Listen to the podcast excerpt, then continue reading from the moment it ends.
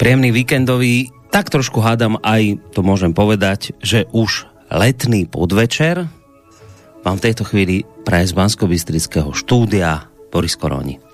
Stretávame sa tu, milí naši poslucháči, spoločne s vami pri počúvaní ďalšieho dielu relácie pod názvom Za hviezdami. Ak je teda pravdivé to staré známe porekadlo, že do tretice všetko dobré, tak potom to znamená, že nás dnes večer čaká naozaj skvelý diel tejto relácie, pretože vám ju prinášame po, tretíkrát. V tom minulém dieli sme si okrem iného hovorili, a teda to je už mesiac stará záležitosť, sme si okrem iného hovorili niečo o potrebe transformácie, teda premeny, jednoduchších, tzv. zvieracích, dalo by sa povedať emócií, na emócie vyššie, tzv. ľudské. Inými slovami, hovorili sme o premene e, sebeckosti a iných zlých vlastností na niečo, čo nás presahuje, na niečo transcendentnejšie. No a prečo o tom bola reč? Nož, tí, ktorí ste nás vtedy pred tým mesiacom počúvali, vy si na to iste spomeniete, ale sú tu možno aj takí z vás, ktorí nás vtedy nepočúvali, prípadne si túto reláciu naladili poprvýkrát, tak možno taká malá kratučká ochutnávka pointy vtedajšieho večera, respektíve ponúknem vám takú možno skrátenú verziu odpovede na to, prečo vlastne je potrebná táto premena, transformácia emócií, o ktorej sme vtedy pred tým mesiacom hovorili, spolu teda s hlavnou postavou tohto večera, ktorú budete počuť v tom e, krátučkom zvuku, a ktorú potom neskôr samozrejme privítam. Takže poďme sa trošku vrátiť mesiac dozadu. Človek má milovať a má milovať Boha. No ale kto je Boh? Odpoveď je, no to je niečo, čo človeka významne presahuje. To je vlastne... Prečo je dôležité niekoho nad sebou, niekoho, kto je mm, nekonečne dokonalejší, milovať. No preto, lebo človek má cítiť sympatiu, čo sympatia nás priťahuje k niečomu, čo je nad nami. Prečo? Lebo nás to privádza k metamorfóze. Nás to pri, privádza von. Nezostaneme sami v sebe, uzavretí sami do seba. Máme cieľ, ako náhle Boha milujeme, tak v tom prípade je nevý, ako to je logický dôsledok, že sa k nemu chceme vyvinúť, chceme byť ako on, chceme sa niekam posúvať. Z tohto pohľadu je práve konzum opakom. To je, sme neustále upriamovaní sami na seba, na to, ako môžeme my spotrebovávať, zabávať sa a potom sme prázdni. To je kultúra zlatého telaťa. Tu je práve, že to základné, úplne základný postoj je ten, že niečo je nad nami, niečo, čo je dokonalejšie ako my, niečo, čo máme milovať. Čiže cítime sympatiu a to nás posúva, to nás posúva k metamorfóze. A keď to máme naozaj roztočené vo všetkých zotrvačníkoch, že to prejde celou našou dušou až do tela, tak potom je úplne samozrejme, že sa chceme vyvíjať, že sa chceme zlepšovať. Že to, to potom nie je otázka. Toto je najdôležitejšie. Aby človek nezastagnoval, aby sa vyvíjal, aby prekročil sám seba.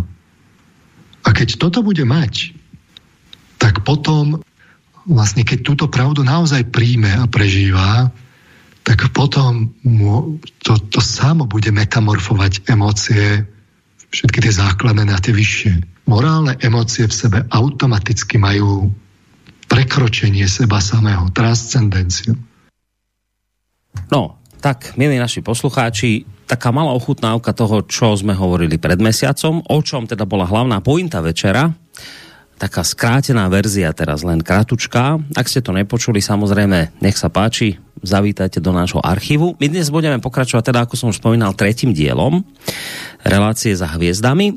No a ak ste v tom zvuku, ktorý som vám teraz púšťal, spoznali kľúčovú postavu tejto relácie v podobe psychologa Petra Marvana, tak ste samozrejme typovali veľmi správne, pretože aj v tejto chvíli by som ho už mal mať na Skyblinke. Idem zistiť, či je to naozaj tak. Dobrý večer, prajem, počujeme sa. Dobrý večer, Boris. Do bansko štúdia vám želám.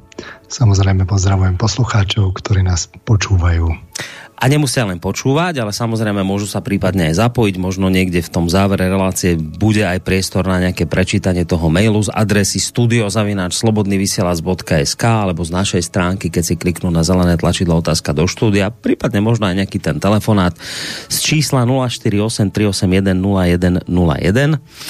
Um, no, my ideme dnes teda putovať e, na tej našej ceste za hviezdami ďalej a smer ktorým by sme sa mali tentokrát vybrať. My, priznám sa, veľa nehovorí, pretože téma nášho dnešného večera znie, že za, že, že biely kamienok, no, a to doslovne, že biely kamienok, tak do, priznám sa, z tohto ja veľa vydedukovať neviem, že vôbec ani netuším, že o čom to vlastne dnes bude. Tak dajte mi nejaké také záchytné niečo, na úvod. A nie len mne, ale aj poslucháčom, že, že biely kamienok to je asi uznáte, tak, tak že to, to asi veľa ľudí nemusí tušiť, že o čom sa dnes budeme zhovárať. No to je mysteriózne, čo? no, Ešte je? vás budem chvíľu napínať. Ja, tak, ja dúfam, že... No nie, dúfam, chcem to vysvetliť teda na konci relácie. Mm-hmm. Takže ešte budeme chvíľu poslucháčov aj vás, Boris, napínať. No, hoci ten názov je taký tajúplný, e, v skutočnosti e, budeme pokračovať tam, kde sme skončili. Ja som teda v tej minulej relácii slúbil, že si niečo povieme bližšie o tých postojoch, akými teda e, sa by mal človek naplniť. Dnes to bude také kratšie.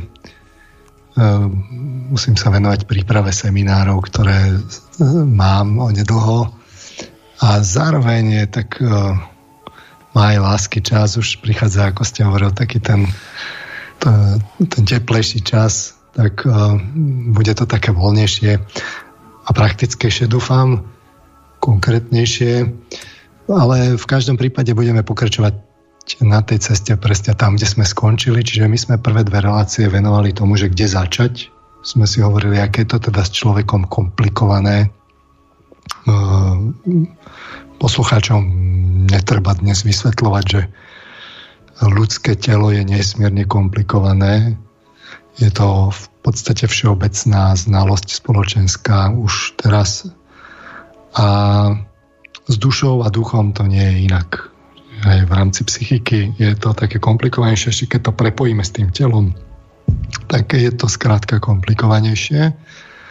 Na druhej strane základné piliere sú jasné. Keď si človek v tom urobí poriadok, tak to má jasný zmysel.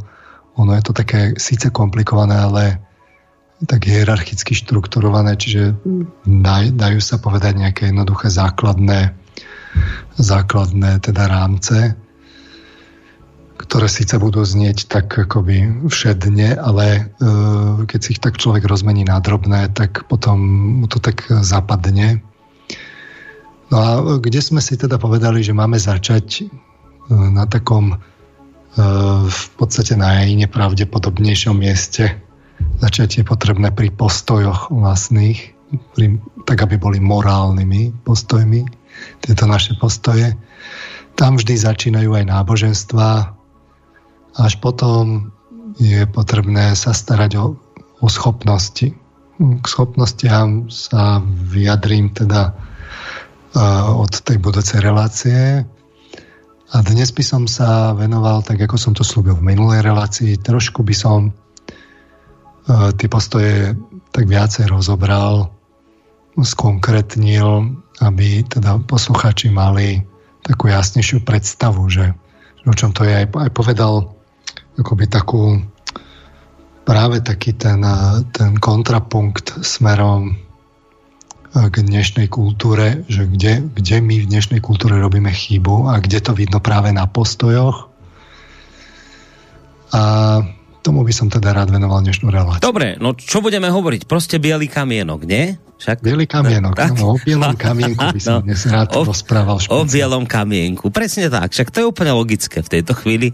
Každému iste hneď napadol biely kamienok, keď ste o tomto to hovorili. To je úplne jasné. To Samozrejme. Jasné. No dobre, tak aby sme sa v tom trošku vyznali, tak nám to poďte hádam trošku nejak tak priblížiť celé. Áno. Čiže ja by som len veľmi stručne zopakoval tie predchádzajúce dve relácie, že sme si tak hovorili poschodia jednak aj psychiky, ale jednak aj nervovej sústavy. Ako sa vyvíjalo telo, tak sa vyvíjala aj naša nervová sústava. E, v nervovej sústave je vidno jasné poschodia a tie majú vzťah teda k poschodiam, teda jednak k vývojovým poschodiam e, organizmu na jednej strane a na druhej strane k tomu adekvátnym schopnostiam aj psychickým. Čiže sme si hovorili, že na začiatku organizmy vyvíjajú teda trávenie, e, vyvinie sa poviem to tak zjednodušene, samozrejme, parasympatikus, máme pozostatky z toho ktorý v podstate navodí taký, taký, takú bazálnu protoemóciu, základnú nejaké pohody, respektíve keď absentuje, tak je samozrejme nejaká nepohoda.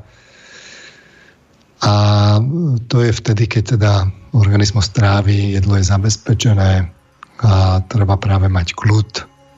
Takže na spodných poschodiach psychiky máme takú, takúto nejakú základnú pohodu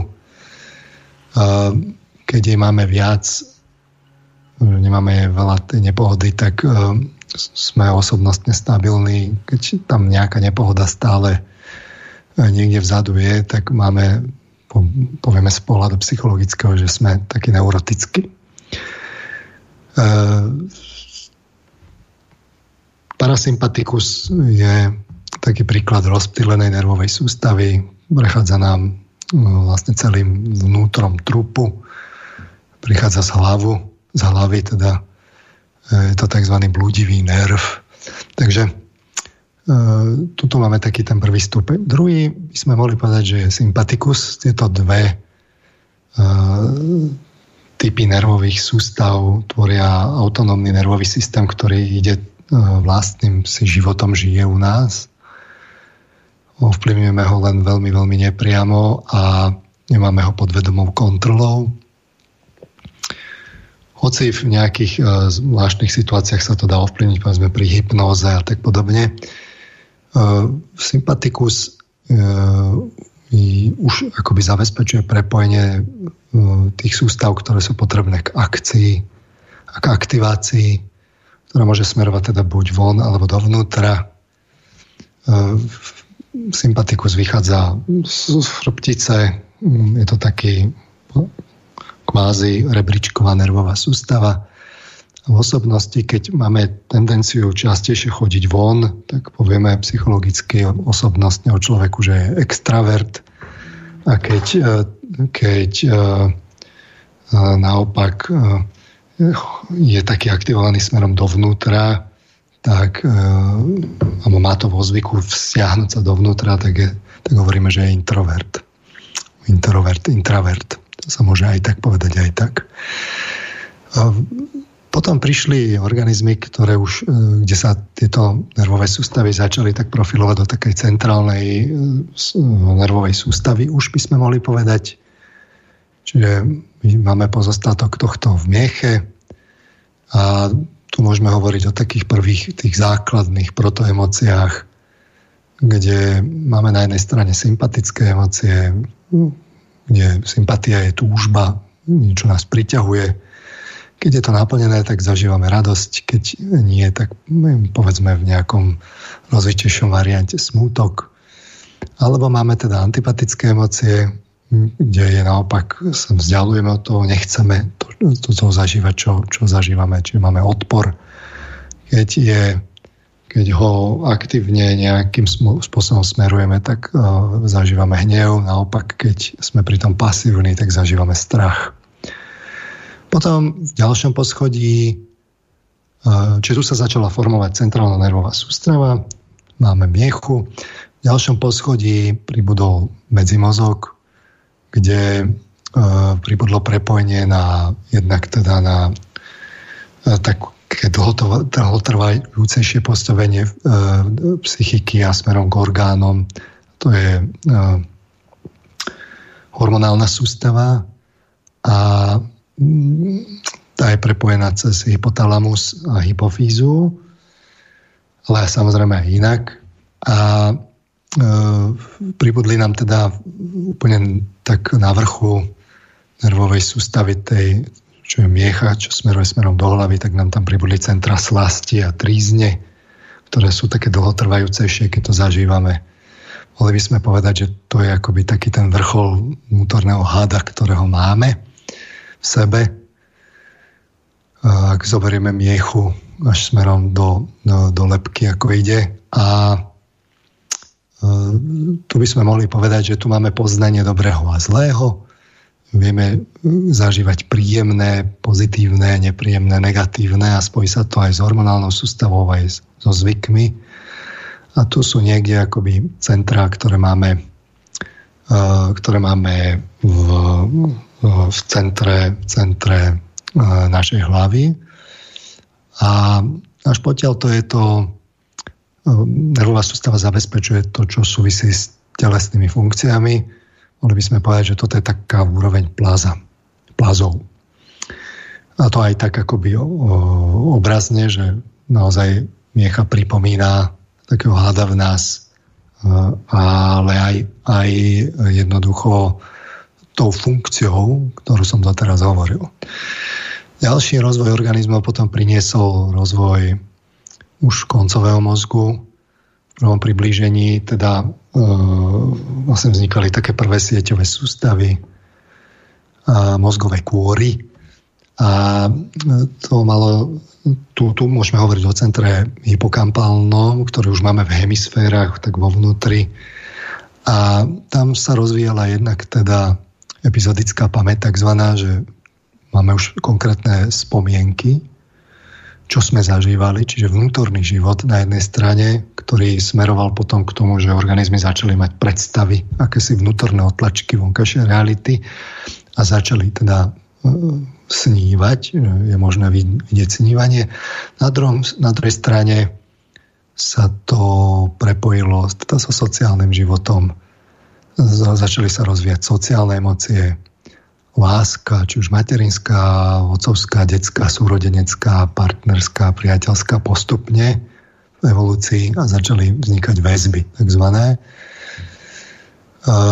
čiže toto človek zažíva zhruba od pol roka tak špeciálne svojho života. A ten prvý, ten, ten ďalší rok, ktorý k tomu zažije, je veľmi dôležitý pre vývoj všetkých jeho sociálnych vzťahov, Môže sa tam aj zaseknúť nejaké veci, čiže môže vzniknúť úzkostná väzba, čiže prílišné lipnutie na vzťahu, ak tam došlo k nejakému ohrozeniu vzťahu s mamou, s ktorou sa to tak typicky buduje, alebo môže vzniknúť naopak vyhýbavá väzba, že sa človek tak zo vzťahov stiahne, vznikne tak, taký trochu asociálny sklon.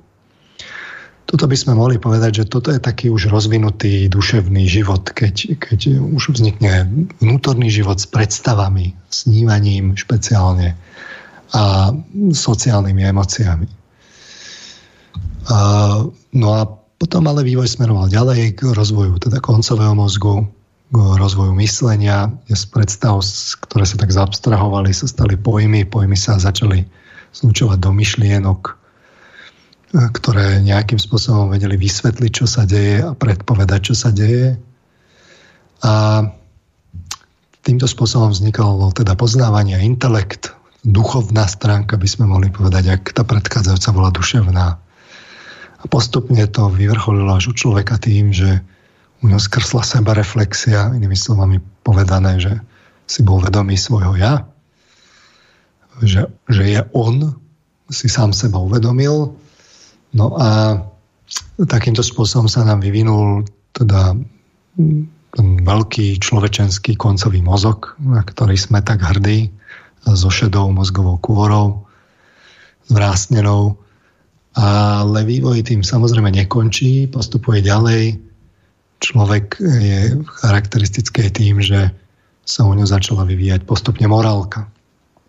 A to je niečo, kde sa spája myslenie s citovým životom, racionalita sa zväzuje nejako s iracionalitou, kde základné emócie postupne sa metamorfujú a vznikajú vyššie emócie, ktoré má už typický človek. Mm, úcta, súcit, láska, taká tá už morálna nadosobná, povedzme, alebo láska až k Bohu. to sú také tie typické rozvinuté morálne emócie a práve v tej poslednej relácii sme si hovorili, že tým zmyslom je, že ja natoľko zosilnie aj schopnostne, aj citovo, že vzniknú, vznikne vyššia metamorfóza emócií z tých základných postupne, kde sa prekonáva väzba teda na fyzické telo a ja je schopné doslova do písmena rozdávať zo seba. No, uh, jednoducho prekračuje samé seba, smeruje do tzv. transcendencie. Ale aj tu môže nastať samozrejme nejaké zaseknutie. Uh, buď ja môže sa zaseknúť samo v sebe, že si príliš potrpí na sebe samom a vzniká egoizmus, vznikajú také padnutejšie ľudské emócie typu pícha, napríklad e, zalúbenie samého v sebe, alebo naopak e, ja sa môže zaseknúť opačným smerom, že sa tak postupne stráca a iné ja sú dôležitejšie pre človeka. Typickým príkladom takéto emócie zaseknuté je povedzme závisť. Závidím iným a neuvedomujem si, čo mám, neverím si a tak podobne. A ten vývoj smeruje teda k tomu, a to je akoby aj zmyslom, že ja sa postupne rozvíja v evolúcii, ako hlavná schopnosť mu na to slúži intelekt, myslenie, čo je duchovná schopnosť. A keď sa to spojí práve e, so sociálnymi emóciami, čo sú duševné emócie typické, tak sa metamorfujú emócie, akoby vyberú sa z z tela, z na, na, naviazania na telo a, a emócie ako také sa stanú morálnymi a duch sa duch nejako tak vyprostuje dušu z, z telesnosti a pripravuje sa práve na tú transcendenciu, o ktorej som hovoril. Čiže aj typicky na, na to, aby, aby bol duch s dušou nezávislými na tele, na, na tele. Inými slovami povedané, vedeli nejakým spôsobom sa vysporiadať so smrťou. O to sa snažili náboženstva v histórii.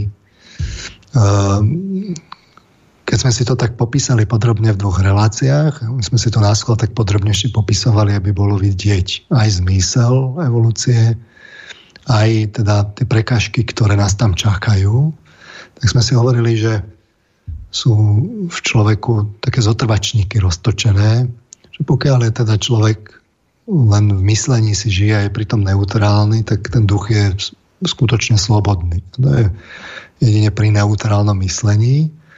Ako náhle sa začne spájať s dušou, ale s, s emóciami, tak už celkom slobodný nie je a tam sa už potom si človek žnie to, čo sial, to, čo v emóciách má.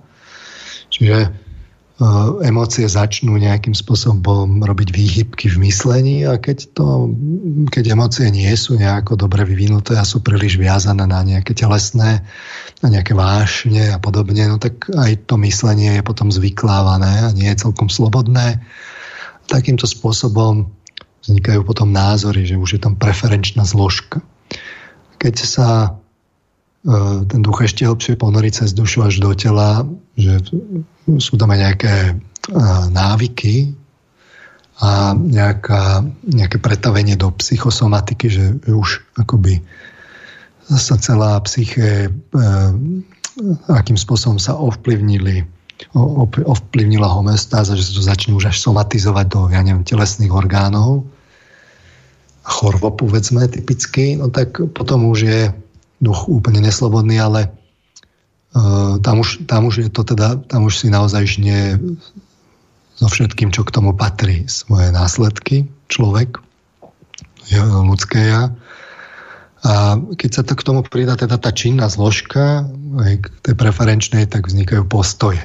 A my sme si hovorili, že práve pri týchto postojoch treba začať, lebo to sú, to sú také roztočené zotrvačníky, lebo postoje nás, pri nich nie sme úplne slobodní. Čiže ak si treba niečo všímať, tak, tak si treba človeka všímať, aké má postoje. Tie formujú jeho ja, formujú, akým spôsobom bude mysleť, akým spôsobom bude cítiť, akým spôsobom bude konať. Človek uh, je vo vývine, my keď sa narodíme, tak to má nejakú postupnosť.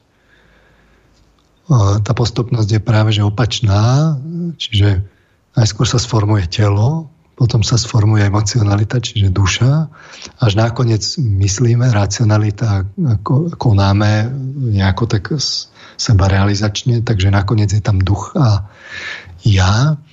A e, to znamená, že my sa nesformujeme sami zo seba, ale nás sformuje kultúra. My sme najskôr bezbranní, názory a postoje, ktoré máme, keď sa tak akoby zobudíme do dospelosti, tak tie nám vleje dovnútra, do duše kultúra.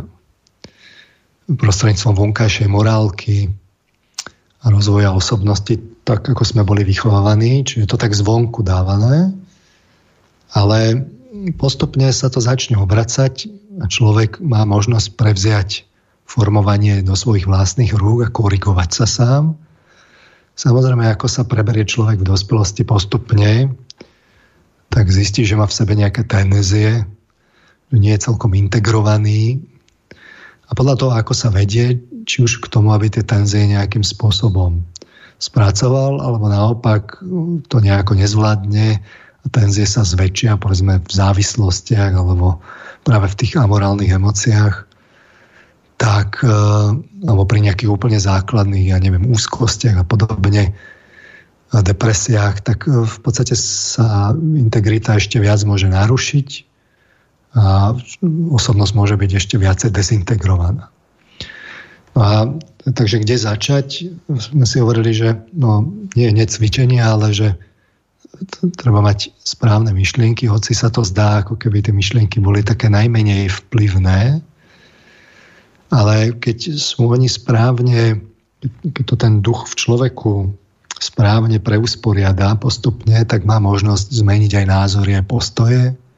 Čiže to, čo je emocionálne prežité a čo, čo má aj tendenciu ovplyvňovať emócie, názory, aj to, čo má väzbu na čin a má takú nutkavosť v sebe, že nás to tak akoby nutká smerom činom, čiže to sú tie postoje. Čiže keď si budeme všímať postoje a postoje budeme nejakým spôsobom modifikovať postupne, tak je to síce pomalá práca, ale je to presne to, čo robí psychoterapeut, čiže e, s človekom postupne pomáha mu prekonfigurovávať zotrvačníky, ktoré v sebe má práve postojové schémy. A Tie by sa Čo mali tak mimochodom asi nie je veľmi jednoduchá záležitosť, predpokladám. Nie je, nie, lebo tak uh, poznáte ľudí, každý to má tak trochu inak. Hoci zase na druhej strane povedzme si, že tých základných problémov nie je zas tak veľa. Ale vždy to má svoje také nuancy, že čo človek zažil vo výchove a tak ďalej. Čiže u každého je to aj jedinečné, mm. aj zároveň je to také, že takých tých typických problémov nie je zas tak veľa. No ale keď teda človek si povie, že by chcel ísť nejakou to cestou rozvoja vnútorného, no tak v podstate musí robiť to, čo by robil s terapeutom, ktorý mu len pomáha, ale vlastne človek, za, za človeka to ten terapeut neurobi nikdy. Môžete človeka aj zhypnotizovať, ale nakoniec to ja sa presadí a žiadna hypnotická sugestia nie je väčšiná.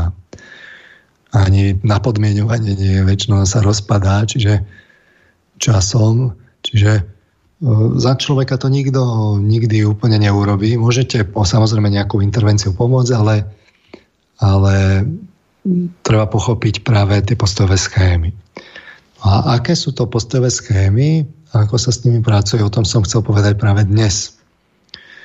Čiže z tohto pohľadu na som to tak opakoval trochu viac. Nakoniec, ale uh, som to teda uh, chcel ukázať, že, že človek je viac úrovňová bytosť, aby, aby to bolo ukázané teda aj evolučne biologicky, aby bolo teda vidno, že každá, a to, tým chcem pokračovať dnes, že každá úroveň má vlastné potreby. Aj telesná, aj, aj tá homeostatická, životná, aj samotná emocionalita, sociálne emócie, duševnosť, aj myslenie, aj samotné ja, oni všetky tieto zložky naše, oni majú svoje vlastné potreby a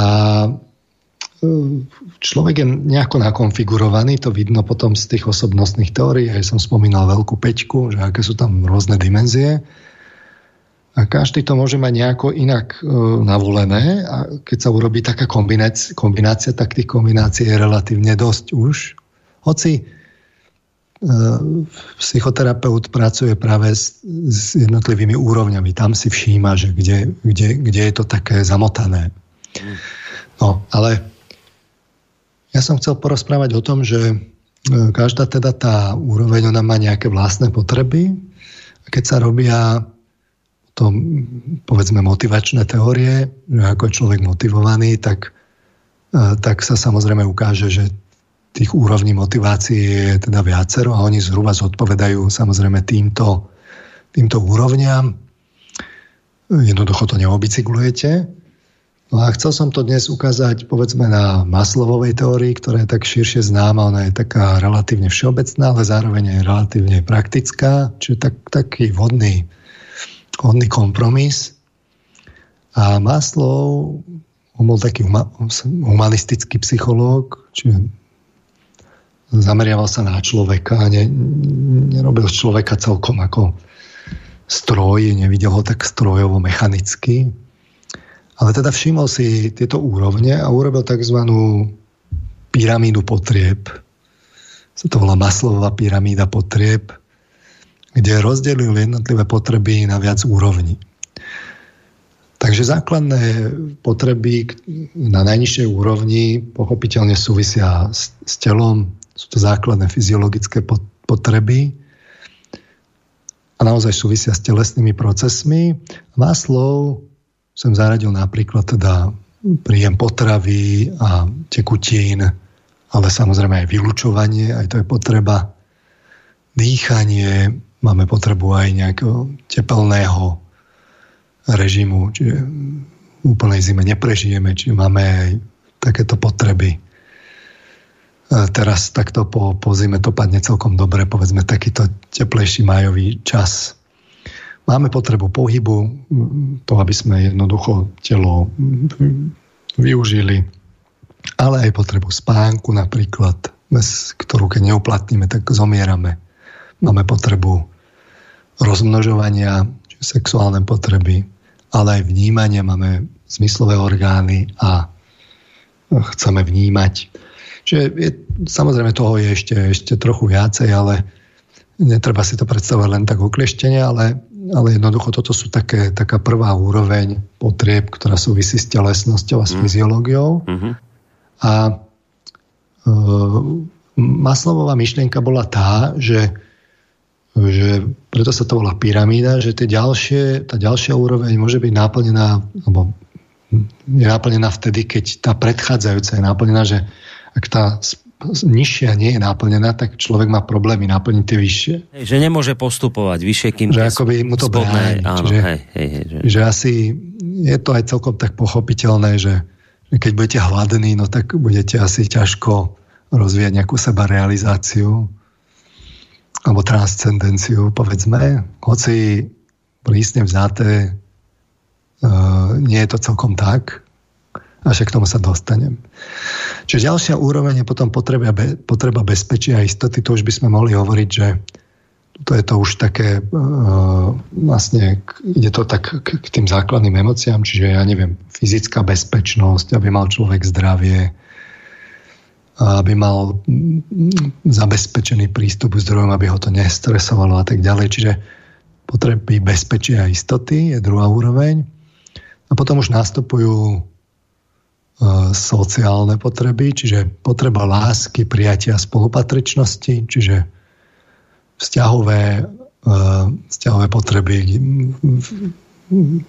sociálnych emócií a teda vzťahov medzi rodičmi, deťmi, v rodine, medzi partnermi, priateľmi a tak ďalej. Ale aj také tie potreby s, s komunitným životom, samozrejme, ktoré sú také komplexnejšou nadstavbou nad tým, čiže rodina, širšie komunity, priateľské, náboženské. Tam je toho viacej samozrejme, závisí do akej úrovne detailu by sme to chceli popisovať, ale v podstate je to potreba lásky, prijatia a spolupatričnosti. Vidíme, že tam maslo hovorí práve o tej sociálnej zložke. Potom hovorí o potrebe uznania a úcty, to už je niečo, kde si človek formuje nejakú sebaidentitu a má nejaký sociálny obraz, a, čo by mal teda cítiť práve od tých ostatných, či už je to nejaké, videli to tak nejak to ja vo vzťahu k iným, či potreba uznania a úcty. No a úplne na vrchu Maslovej pyramídy sú potreby sebarealizácie, kde je teda samotná sebarealizácia kde človek má teda nejaké hodnoty, povedzme, záujmy, ašpirácie, ideály, ale je tam aj zmysel, čo vidí ako zmysloplné, a transcendencia. Čiže vidno, že to poznanie vtedy ešte celkom úplne také detailné nebolo, ako je dnes ohľadom, povedzme, poschodí nervovej sústavy a čo konkrétne oni robia. Ale vidno, že Maslow už tedy z toho čisto psychologického hľadiska, keď sa na človeka pozriete, tak sa vám to tak akoby rozvrství. No a teda Maslow tak e, predpokladal, že keď teda tie nižšie nie sú náplnené, no tak e, je problém s tými vyššími. Ale som hovoril, že to nie je celkom tak, lebo sú aj skúsenosti extrémne, povedzme z koncentračných táborov a podobne, kde môžu byť navia, na, na, rozvíjane aj tie vyššie potreby a práve na úkor pri deprivácii tých nižších. Čiže môžete mať v koncentračnom tábore málo jedla, byť unavený, málo spánku a tak ďalej. Napriek tomu rozvíjate vyslovene ako zmyslu, zmysel a pomáhate iným a, a tak ďalej. Vidno to aj dnes. Máme aktuálne vojnu, takže mnohí ľudia pomáhajú ale povedzme aj v tých extrémnych podmienkach hm, riskujú život a tak ďalej. Že by sme povedali, keď niekto riskuje život, aby pomáhal, tak nemá naplnené potreby bezpečia, ale, ale zároveň hm, zároveň naplňa nejaké potreby, či už teda tie sociálne alebo seba realizácie. Čiže ono to nie je také čierno-biele, to je práve na tomto dôležité, že to nie je len tak od spodu hore, ale môže to byť aj naopak. Počkajte, takže Maslov sa mýlil? V tomto si myslím, že ak, viete, že to nie je ani tak, že umil, že by to bolo 0,1. On má väčšinovo pravdu, ale ľudia sú rôzni. Čiže ak je niekto viacej ako zviera, by som to tak povedal, že nemá ešte metamorfované emócie na tie vyššie, no tak potom na ňoho bude platiť viacej tá Maslovová hypotéza, uh-huh. že, že tie nižšie budú brániť tým vyšším. Ale ako náhle niekto rozvinul práve tie vyššie morálne emócie, tak tie už si žijú takým vnútorným životom a môže to byť také silné, že je to silnejšie ako práve vnímanie uh, tých povedzme nižších potreb fyziologických, povedzme, uh-huh. alebo potreby bezpečia a istoty. Hej, rozumiem. Čiže tu je práve to, že do akej miery je človek zvieraťom, keby sme to tak povedali metamorforicky, a do akej je už anielom. A na tom toto práve vidno. A toto treba mať na pamäti. No a práve na pamäti to mali náboženstva, ehm, lebo tie vždy hovorili, že to nadradené, to dôležitejšie, to, od čoho treba začať, je práve na vrchu.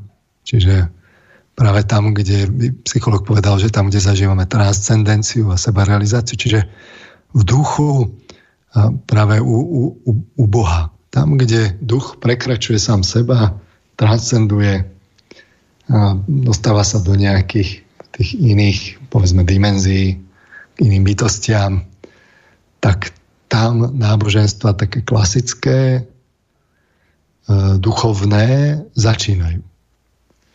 Dnešným západňarom sa to zdá abstraktné, začína takto od Boha.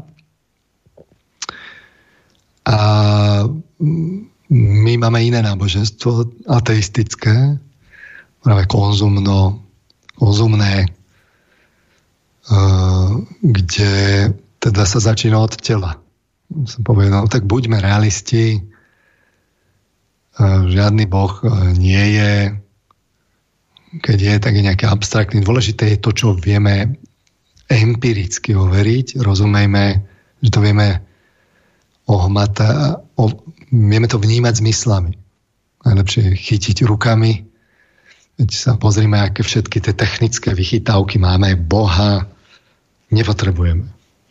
Je to tak, ako povedal Maslov, treba sa zabezpečiť tie nižšie potreby, aby sme potom mohli rozvíjať nejaké tie vyššie, ale tam nie je nič duchovné, to je len nejaké také v podstate je to kvázi akoby nejaká chyba evolúcie, že tam stále počas celej tej histórie ľudstvo nie niečo hľadá, ale to je len kvôli tomu, že ešte nie je dostatočne osvietené, že ešte dostatočne nevie. Ale už teda k tomu smerujeme a my, moderní ľudia, to už v podstate tak už tam ten priestor pre toho Boha vlastne ani nie je. Takže treba začať u tela, orientovať sa na emócie, ktoré súvisia s telom, to sú tie konzumné, aby sme mali zážitky. A racionalitu, áno, to je super, rozvíjajme to, práve aby sme vedeli budovať vedu a techniku a to budujeme na čo? No, aby sme mali tie lepšie zážitky.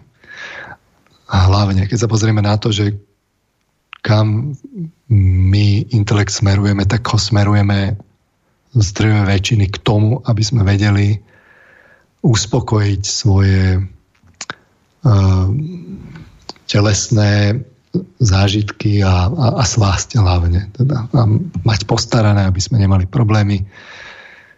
A čiže od tela treba začať všimať si emócie, ktoré súvisia s telom, racionalitu použiť účelovo, aby sme teda mali vedecký pokrok, aby sme vedeli to predtým za, zabezpečiť. No a, a, a nejaký duchovný život, no to nie je, to, to povedzme si otvorenie je len ego so schopnosťou mm, racionálne mysleť, ktorá nám umožňuje mať vedecký pokrok.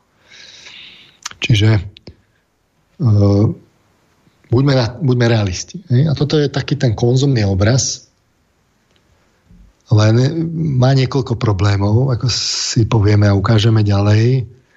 Má problém samozrejme so zdrojmi.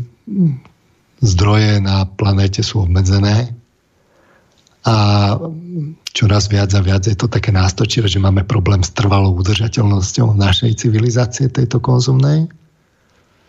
Sa síce deklaruje trvalá udržateľnosť, ale spotreba sa zvyšuje exponenciálne a už celý svet tak zvyšil, že už tu začínajú byť tenzie medzi východom a západom a v podstate zdrojov je málo.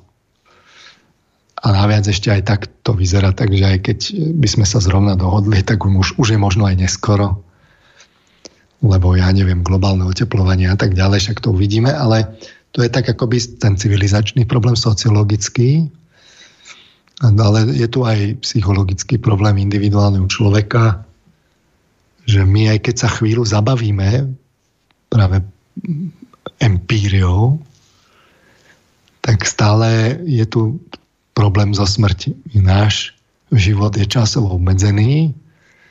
Pokiaľ človek je mladý a necíti známky smrti, tak sa to dá nejako tak tutleť. Ešte v podstate mladý človek si tak naivne myslí, alebo to tak odkladá, jednoducho zo dňa na deň to vyzerá tak, že on vlastne stále funguje, nič mu neprekáža, všetko funguje, baterky fungujú, tak nie je pod nejakým akutným problémom, že tu bude smrť.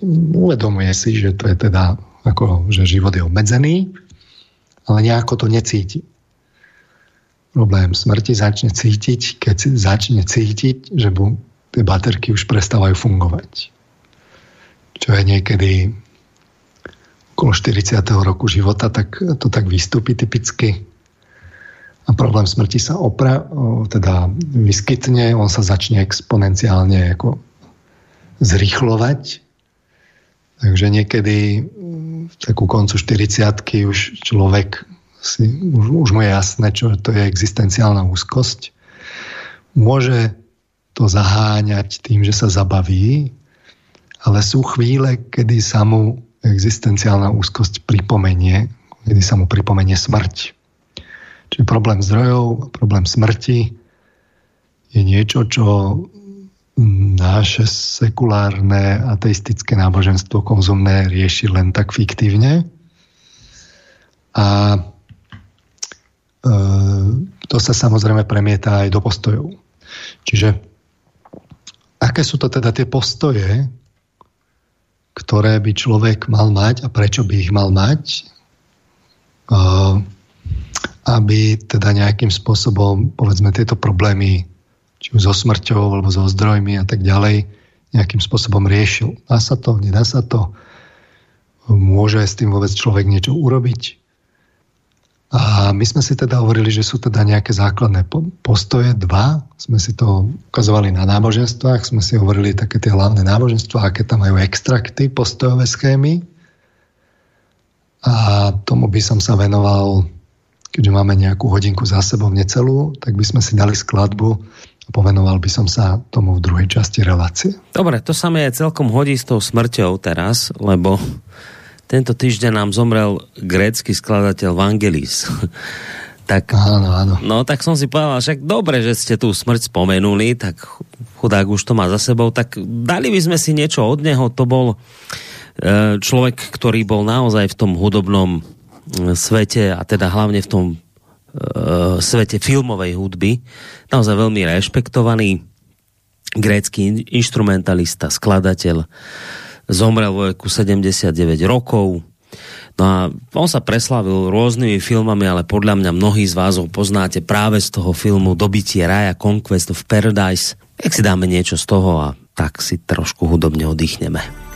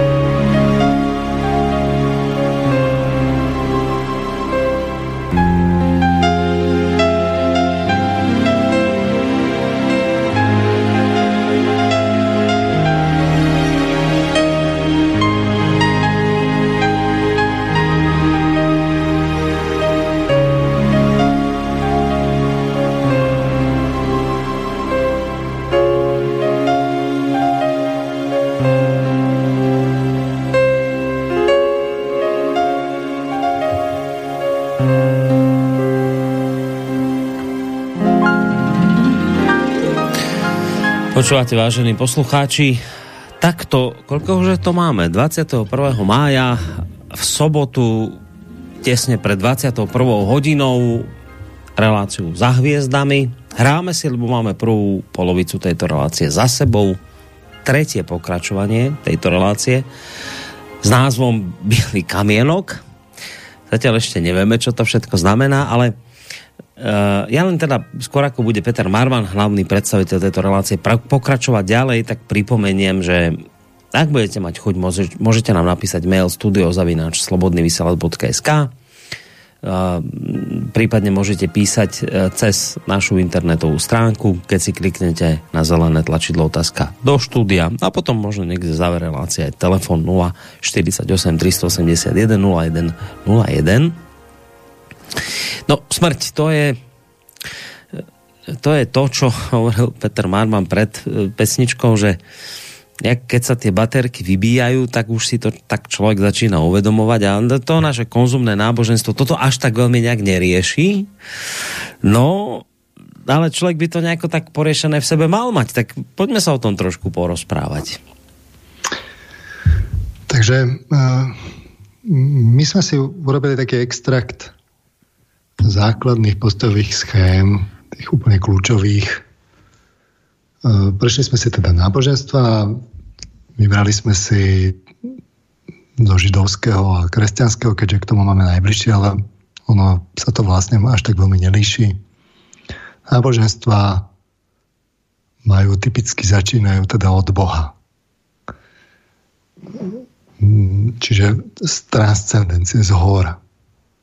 Čiže počkajte, že keď, keď si dáme tú maslovú pyramídu, tak úplne z vrchu tej pyramídy začínajú náboženstva? Že, že presne naopak to oni otáčajú? Presne že, tak, presne tak. Že oni nevravia, že musíte mať najskôr základné veci vyriešené a potom ísť hore, no? ale oni vravia naopak, že môžete kľudne začať z vrchu.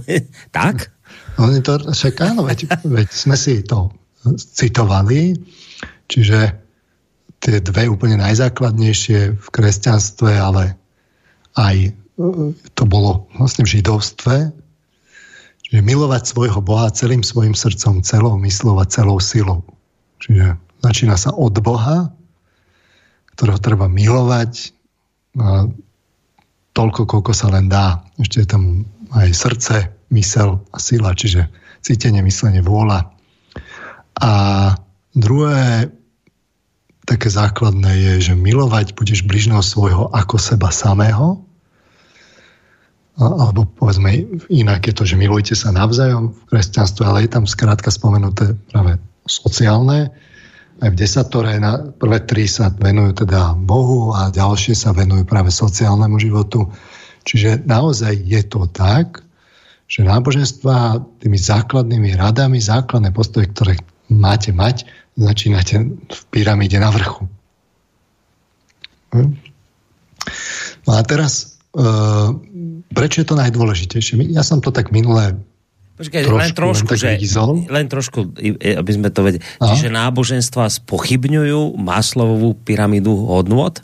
Nie, nie, to teraz nejde o to, že by ju spochybňovali, že by teda náboženstvo hovori, hovorilo, že nemáte jesť, ale akcent, kde dávajú, že čo je prvoradé a čo je až potom, je opačný, ako to máme my dnes.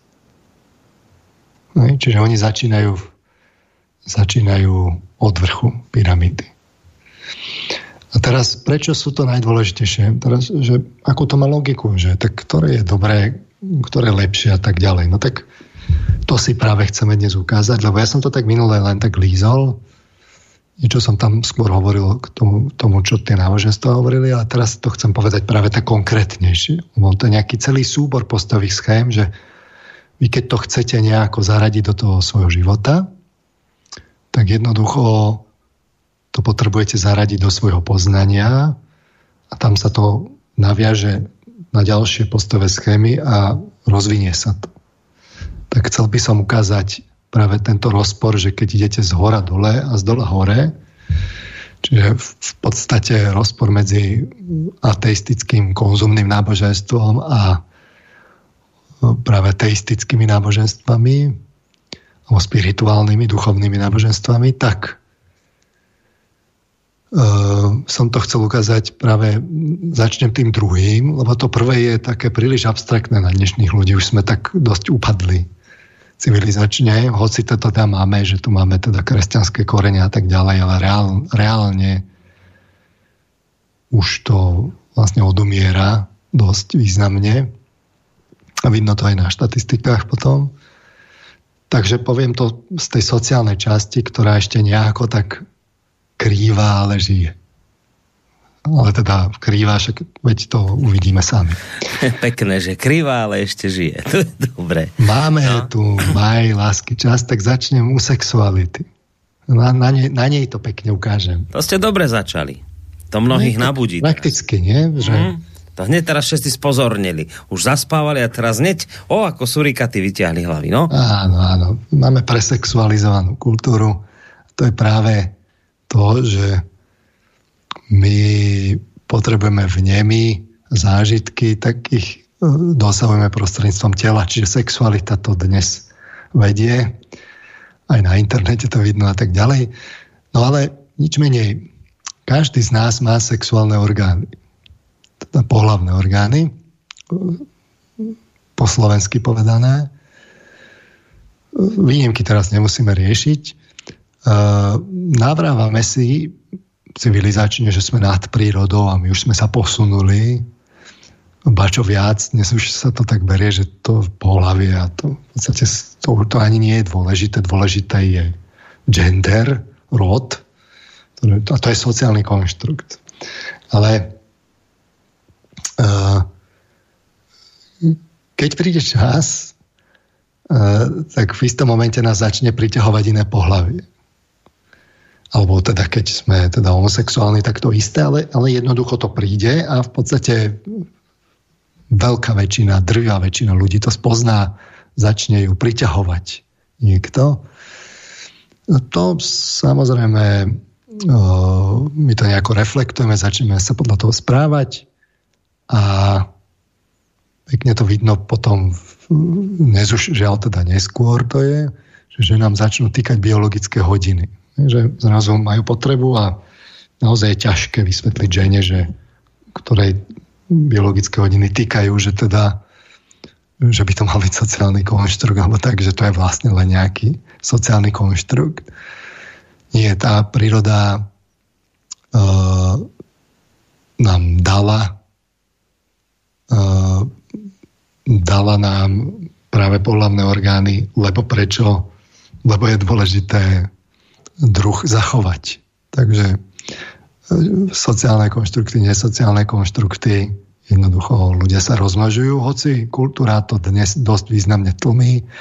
Vidno to na tom, že e, počet detí klesá. E, niečo sa síce na tom dá zvyklať kultúrne, povedzme dnes nám rastie bisexualita významne, to je práve tým, že čo sme si do tej kultúry vložili a vkladáme momentálne liberálna uh, liberálna doktrína. Niečo sa môže samozrejme pokaziť v biológii, povedzme, povedzme homosexualita, časť z nej. Ale nič menej, keď príde čas, my sa zalúbime, tak zrazu zistíme, že sme v tom štatisti, netušíme poriadne, ako to vzniká. A zrazu zistíme, že sme zamilovaní, máme rúžové okuliare. Toľko by som povedal k síle prírody. A stačí sa pozrieť na kultúru. Väčšina kultúry je práve o láske. A tú lásku môžeme vnímať rôzne na, na úrovni pyramídy Maslovovej. A túto biologickú potrebu môžeme naplniť teda biologicky, vyslovene biologicky, niekde na spodných úrovniach základných emócií. Príroda nám k tomu dáva emócie. Čiže keď sa zamilujeme, tak nám dáva napríklad okno zhruba ročné plus minus pol roka. A vtedy máme práve rúžové okuliare. Potom vytriezveme, vytriezvieme a sme prekvapení. Že, že koho máme vlastne po boku. To, to je už takto dokonca, počkej, to, to je už tak dokonca preskúmané, že to tak trvá zhruba pol roka až rok maximum? Áno, áno, áno. To je aj chemicky. To jednoducho sa mení chemická, chemická zloženie chemických látok. Čiže obdobie zamilovanosti sa to volá. A naozaj je to vidno až chemicky. K tomu nám príroda vytvorí podmienky. Je to akoby dar, že sa vieme zamilovať. Keby to bolo na nás, tak tak by to bol väčší problém. No a my si teda myslíme, že sme ako, na, ako sme na to nadprírodou, ale teda zamilovávame sa. No a samozrejme potom príde aj k samotnému sexuálnemu styku, keď hovoríme o sexualite, väčšinou teda. A ten môžeme naplniť tak biologicky, ako zviera. Príroda nás k tomu odmenuje orgazmom, aby sa teda druh udržal, tak je to veľmi intenzívny pocit slasti.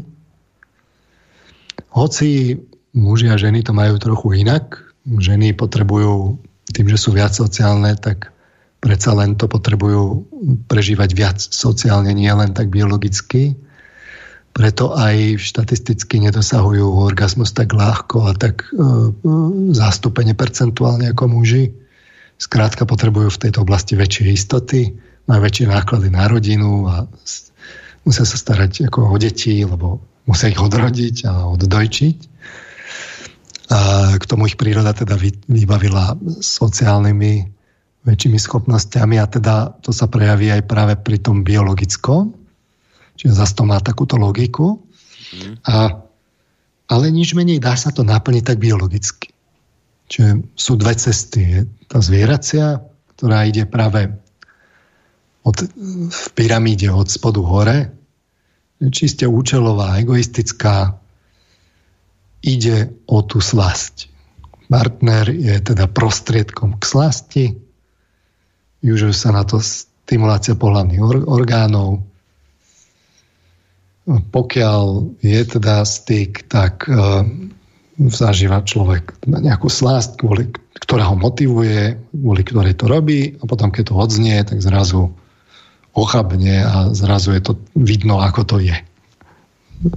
Po sexe je vidno, ako to je. No a uh, ide o tú stimuláciu pohľadných orgánov a v podstate ten partner je prostriedkom k naplneniu niečoho čiste účelového, egoistického, ako je to u zvieraťa. Povedzme u zvieraťa, ktoré je na úrovni poplazy, poplaze, poplazy. Lebo už tie, ktoré majú práve sociálne Ehm, schopnosti a sociálne emócie, tak tam už sa to začína meniť. Čiže poplazy. No a druhá cesta je anielská, že z hora dole. Čiže uh, ja to vy, vy, vysvetlím na, práve na tom druhom mm.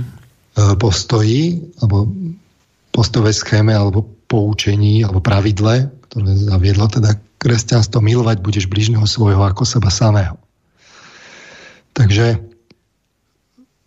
ten aniel to môže mať tak, že, že človeka vtiahne do svojho vedomia, práve partnera, tak samozrejme, ale aby pritom nestratil svoje ja, ale partner nie je cieľo, teda partner nie je prostriedkom, ale je cieľom. Ja som to už aj v predchádzajúcich reláciách rozoberal a mm. tak to hovorím tak uh, stručnejšie teraz. Čiže samotné, či už stimulácie, nežnosti a tak ďalej, sprevádzajúcej e, milostný akt, v tomto prípade by sme mohli povedať, že to je milostný akt, sú len potvrdením a vyjadrením vzťahu. Čiže nejde o naplnenie primárne svojej vlastnej potreby, tak aby prišlo k slasti, aby som si to užil, ale ide o partnera, aby si to užil partner, lebo ho milujem. Čiže tam sociálna väzba, sociálny vzťah a toto sú dve možnosti, ako to možno realizovať. Ono sa to e, tak ťažšie spoznáva, ale v princípe sú tam tieto dve a samozrejme medzi tým je nejaký prechod. Čiže bude partner prostriedkom k slasti, alebo je partner cieľom. Zvieracia versus akoby anielska. no, také skúšky správnosti, podľa čoho to zistíte, že čo je, čo je vlastne tá potreba pri tom? Je to, je to sexuálna potreba? Alebo je to potreba byť človekom a niečo pre ňou urobiť, rozviať s ním vzťah? Ne? Alebo predohra. Tak tá predohra je teda tam, je tam, nie je tam, na čo tam je. Je to lebo keď, keď je to milostný akt, na rozdiel od sexuálneho aktu, keď to tak povieme, tak potom samotné práve to fyzické náplnenie nie je až také dôležité, alebo je menej dôležité. Mm. Podľa toho, aká je, aká je tá škála. Čiže tu na tomto vidno, že ak by ste to realizovali na úrovni plaza, práve to, čo máme v mozgovom kmeni, tak to zrealizujete tak biologicky, ako plázy. Ako zviera. Ako zviera. Mm. Ale v okamihu, ak to realizujete už napríklad ako cicavec, alebo ešte potom aj z toho morálneho hľadiska, aj k tomu sa dostaneme ešte, tak už zrazu tá vyššia úroveň to začína celé premieňať, začína to metamorfovať a takto sa premieňajú tie emócie. Že ono je to zo začiatku tak, také subtilné, ale ak tam vy dáte to sociálne, tak táto vyššia úroveň vstúpi do tých emócií a celé ich pretransformuje a preleje to. A naozaj potom sa to aj inak vlastne na, znávykuje, aj, aj to bude inak predbiehať a naozaj to nebude sexuálny akt, ale bude to milostný akt. Ale keď spočiatku je to také subtilnejšie, ale keď už to máte zažité, tak je to potom veľmi okaté. Hej pekne vidno, ako my civilizačne regredujeme. Milovanie dnes už znamená práve, že to je, že to synonymum, že sexuálny styk. Ale milovanie milovanie, to, je, to by nemal byť biologický styk. Alebo v takých tých poučkách, že dobrý sex je základ vzťahov a tak ďalej. Alebo keď robíme osvetu mládeže, tak im povieme, že v príručkách, ktoré práve zase liberálna úderka tak ako nám dáva, tak sa povie, že teda sexuálny styk je toto, toto, toto, toto, toto a v podstate je to ten sexuálny styk a láska je tam až na, na druhej koleji. To sa tak povie ako že pro forma, že, že, že by bolo dobré a v podstate sa tomu nevenuje nejaká pozornosť. Ani sa to nepovie, že to tam je dôležité a že to je úplne kvalitatívne niečo iné a že to je cieľom. A na tom vidíte, ako na tom civilizačne sme.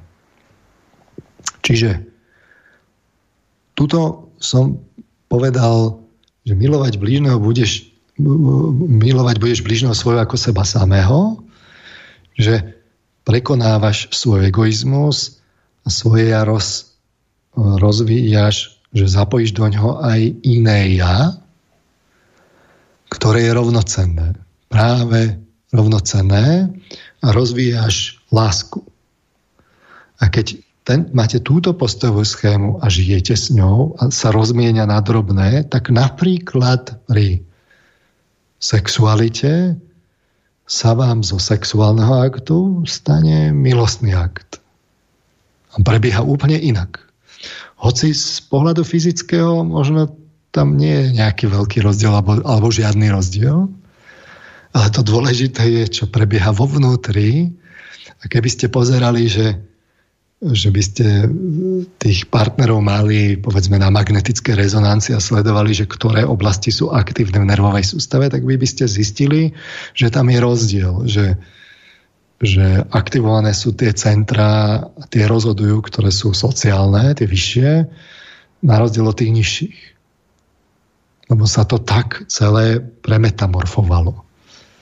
No a kto je potom slobodnejší pri tejto tzv. sexuálnej potrebe? Ten, čo tam má zvieracie emócie, alebo ten, čo tam má už tie anielské, sociálne, povedzme. Tak samozrejme, čím máte vyššie centrum, tak tým ste slobodnejší. To, o tom to celé je. No a, a teraz chcem ukázať, že k, tomu, k tomuto pripojím ešte aj to prvé poučenie, to kľúčové.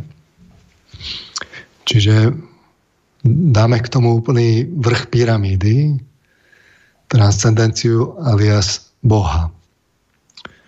Problém je v dnešnej civilizácii, že práve tým, že sme orientovaní na empíriu, že sme orientovaní na zmysly a vnímanie, tak Empiria znamená len, aby som toto trošku, že, že skúsenosť, ak by som to tak mal povedať, my tá empiricky. Z. Zmyslová skúsenosť, tak, že to je vnímanie tak. cez zmysly, mm. že empiricky, keď niečo empiricky overíte, tak to znamená, že ste to eh, v, mohli vnímať. A samozrejme, keď eh, budete skúmať niečo cez prístroje, no tak tie prístroje sú len taký transformátor. Asi by ste ne, nezavnímali neutríno, ale prístroj nám dáva možnosť to pretransformovať tak, aby to človek mohol naozaj zavnímať, že to vidí v, v, potom v tabulkách výsledkových, alebo ja neviem, máme atom odfotený, tak akože transformovanie, takže predsa len to nakoniec dostaneme až do zmyslov, tak to funguje veda. Čiže my sme dali do centra pozornosti práve toto zmyslové vnímanie empíriu, také zaklinadlo vo vede, empiricky overené, že je niečo. A tým pádom nám ako si z toho vypadlo to duchovné, lebo len hmota e, je, má nárok na pravdu, lebo len hmotu viete nakoniec overiť empiricky. Čiže aj keď energiu nejako máte zavnímať, tak ju musíte pretransformovať na hmotu do prístroja a potom to vlastne môžete chytiť alebo vidieť a tak ďalej. Z toho vám ale potom vypadne ten Boh. Stvoriť ho vám vypadne. Pravdu má len hmota. A to je ten problém, že keď, keďže toto máme, a to máme zhruba od novoveku, tak Boha vlastne nepoznáme. Čiže on je nejaký taký abstraktný, hoci sa celý čas uchopoval práve myslením, čiže nie, nie empiricky. No ale e, keďže sme si myslenie postavili na empírii, tak v podstate berieme za pravdivé len to myslenie, ktoré je postavené na hmote, tak to máme za jedno. Len ako si tam nepasuje, že celú históriu ľudstvo viedlo náboženský život. Teda od takého toho moderného človeka, homo sapiens, tam práve spoznáte, na rozdiel od zvieraťa, že v istom momente tam začnú vznikať rituálne miesta a chrámy a, a oni sa tiahnu celým tým, teda tou ľudskou históriou a nie, a nie to vymýtiť. A to je problém, že Boh je abstraktný. No ale keby sme to chceli akoby predsa len pokúsiť sa pripojiť pár myšlienok, že to naozaj tak celou bytosťou uchopiť. Aj cítenie, aj myslenie, aj vôľu, mm, tak skúsme to trochu rozvíjať nejakými jednoduchými myšlienkami, tak Boh sa myslí, že on je stvoriteľom teda vesmíru, alebo aspoň teda, ak sú bohovia, tak, tak časti vesmíru. Ale ak hovoríme o Bohu s veľkým B, tak máme na mysli toho práve Boha, ktorý stvoril celý vesmír, celý svet, všetko, čo vidíme. A čoho sme my súčasťou. My sme tiež stvorení Bohom, sme taká čiastočka v Božom stvorení. A my ale poznávame, sme poznávajúci a máme aj ja, sme poznanie nasadili sami na seba a vieme sa uvedomiť. reflektovať, seba prežívame sa, seba poznávame, aj sa chceme nejako seba realizovať, seba vyjadriť. A to už sú také v podstate božské kvality, lebo toto má aj Boh, že, že stvoril. Aj my tvoríme. A aj okolo nás sú podobné bytosti, čiže minimálne také tie úrovňovo na našej úrovni, alebo pod nami, povedzme, zvieratá, rastliny. A dnes už máme teda dosť poznania, že vidíme, že je tam vidno nejaký progresívny stúpajúci vývoj. A aj my máme individuálny vývin, kde e, sa zdokonalujeme a aj ľudstvo ako také sa neustále zdokonaluje. Čiže sociálny, vnútrodruhový aj medzidruhový život je čoraz komplexnejší a čoraz pokročilejší. Sú s tým samozrejme spojené aj problémy, veď máme aj vojny a tak ďalej, ale evidentný je pokrok. Takto si tu my žijeme. Že? No a teraz sú dve cesty. Opäť. Čiže uh, je tá zvieracia od, od tela hore, čiže čiste účelová, egoistická, že svet je tu na to, aby bol prostredkom našej slasti, aby stimuloval naše vnímanie a naše potreby sme si ním vykrývali. A v takom prípade človek sa tak akoby dá do takej utilitárnej polohy, do toho svojho tela sa tak uh, akoby uchýli, ostatní sú mimo nás, ja sa starám len o seba, áno, mal by som tak nejako akože synergické efekty a tak aj s druhými, akože je to prospešné, ale keď ma vlastne nikto nevidí, že by som teda mohol nejakými teda uh, u, u, kľúčkami uh, vlastne z peňažného systému niečo pre seba dostať, tak prečo nie? Vlastne však Eh, sa starám o seba. To sa vlastne človek stiahne svojim vedomím do, do, do fyzického tela a to vidíme dnes. To je práve to, čo som hovoril práve o tej tzv. Pragmatickej logike eh, toho nášho súčasného konzumného náboženstva. A potom je to druhá cesta, ktorá ide práve z vrcholu pyramídy dole, z ducha dole, že ja som si vedomý síce hypotetického Boha, ale tak dobre, tak je to hypotéza, ktorú chcem nejakým spôsobom overiť.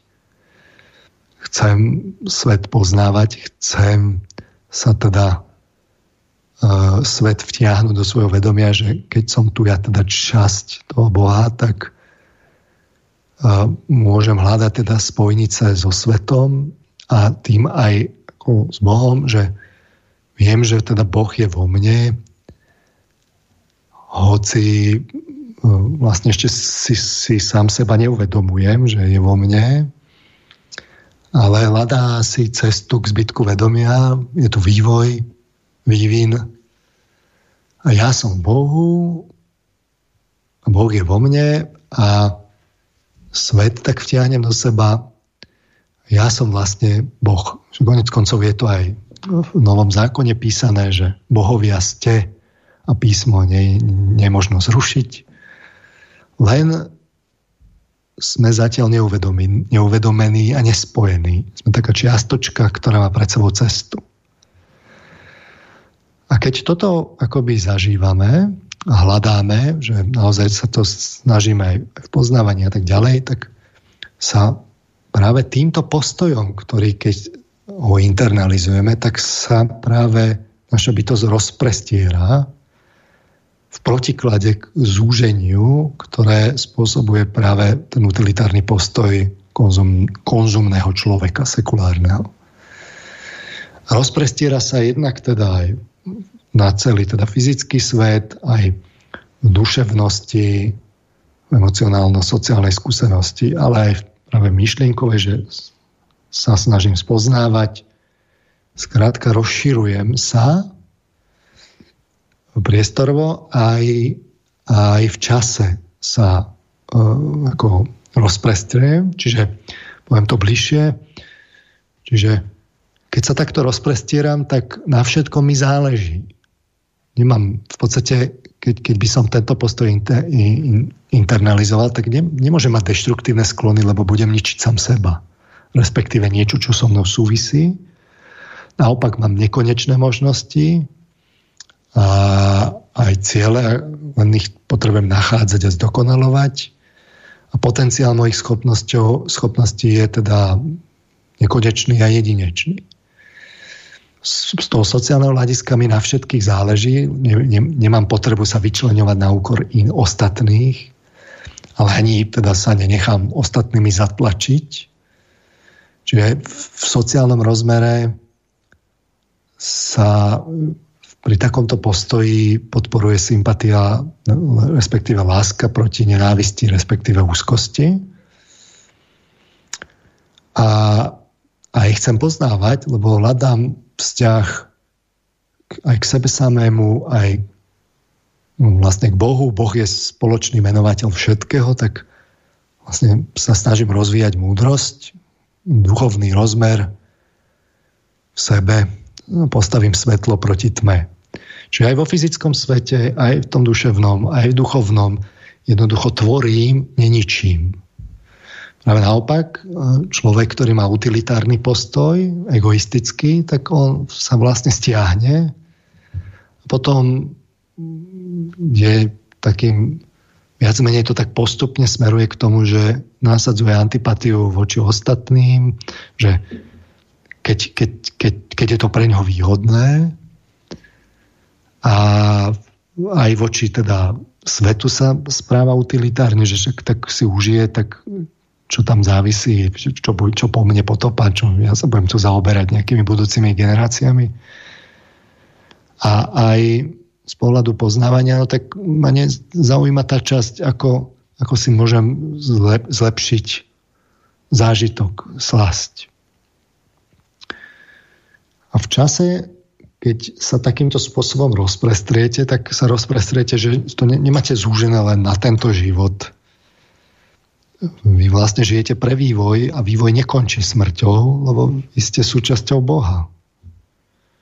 A čo tu po sebe zanechám, má cenu, lebo to má vzťah, keď vy ste súčasťou Boha, tak samého k sebe. Tým pádom vás to vedie k zodpovednosti a naopak, že čo tu je, tak to chcete využiť zodpovedne pre celok. Čiže nezoberete to práve tak utilitárne, Čiže z ideí Boha a času sa dá vyvodiť aj pravidlo, že čo zase to zožneš, lebo jednoducho, ak je to rozprestreté na celý čas, tak uh, jednoducho nemôžete teraz urobiť niečo, čo nebude mať následky na celý vesmír. Už, už je to vaša záležitosť zrazu. A to platí aj v psychike, práve v integrite, čiže uh, ak tam urobíte nejaký, niečo, čo je vytesníte alebo oklamete, tak sa vám to vráti, nie je to trvalo udržateľné. Takisto to potom platí aj vo vonkajšom svete. Čiže toto miluj blížneho svojho ako seba samého, to viete vlastne vyvodiť z tej um, práve z idei Boha času. A aj, aj vlastnú cenu človek potom vníma inak, že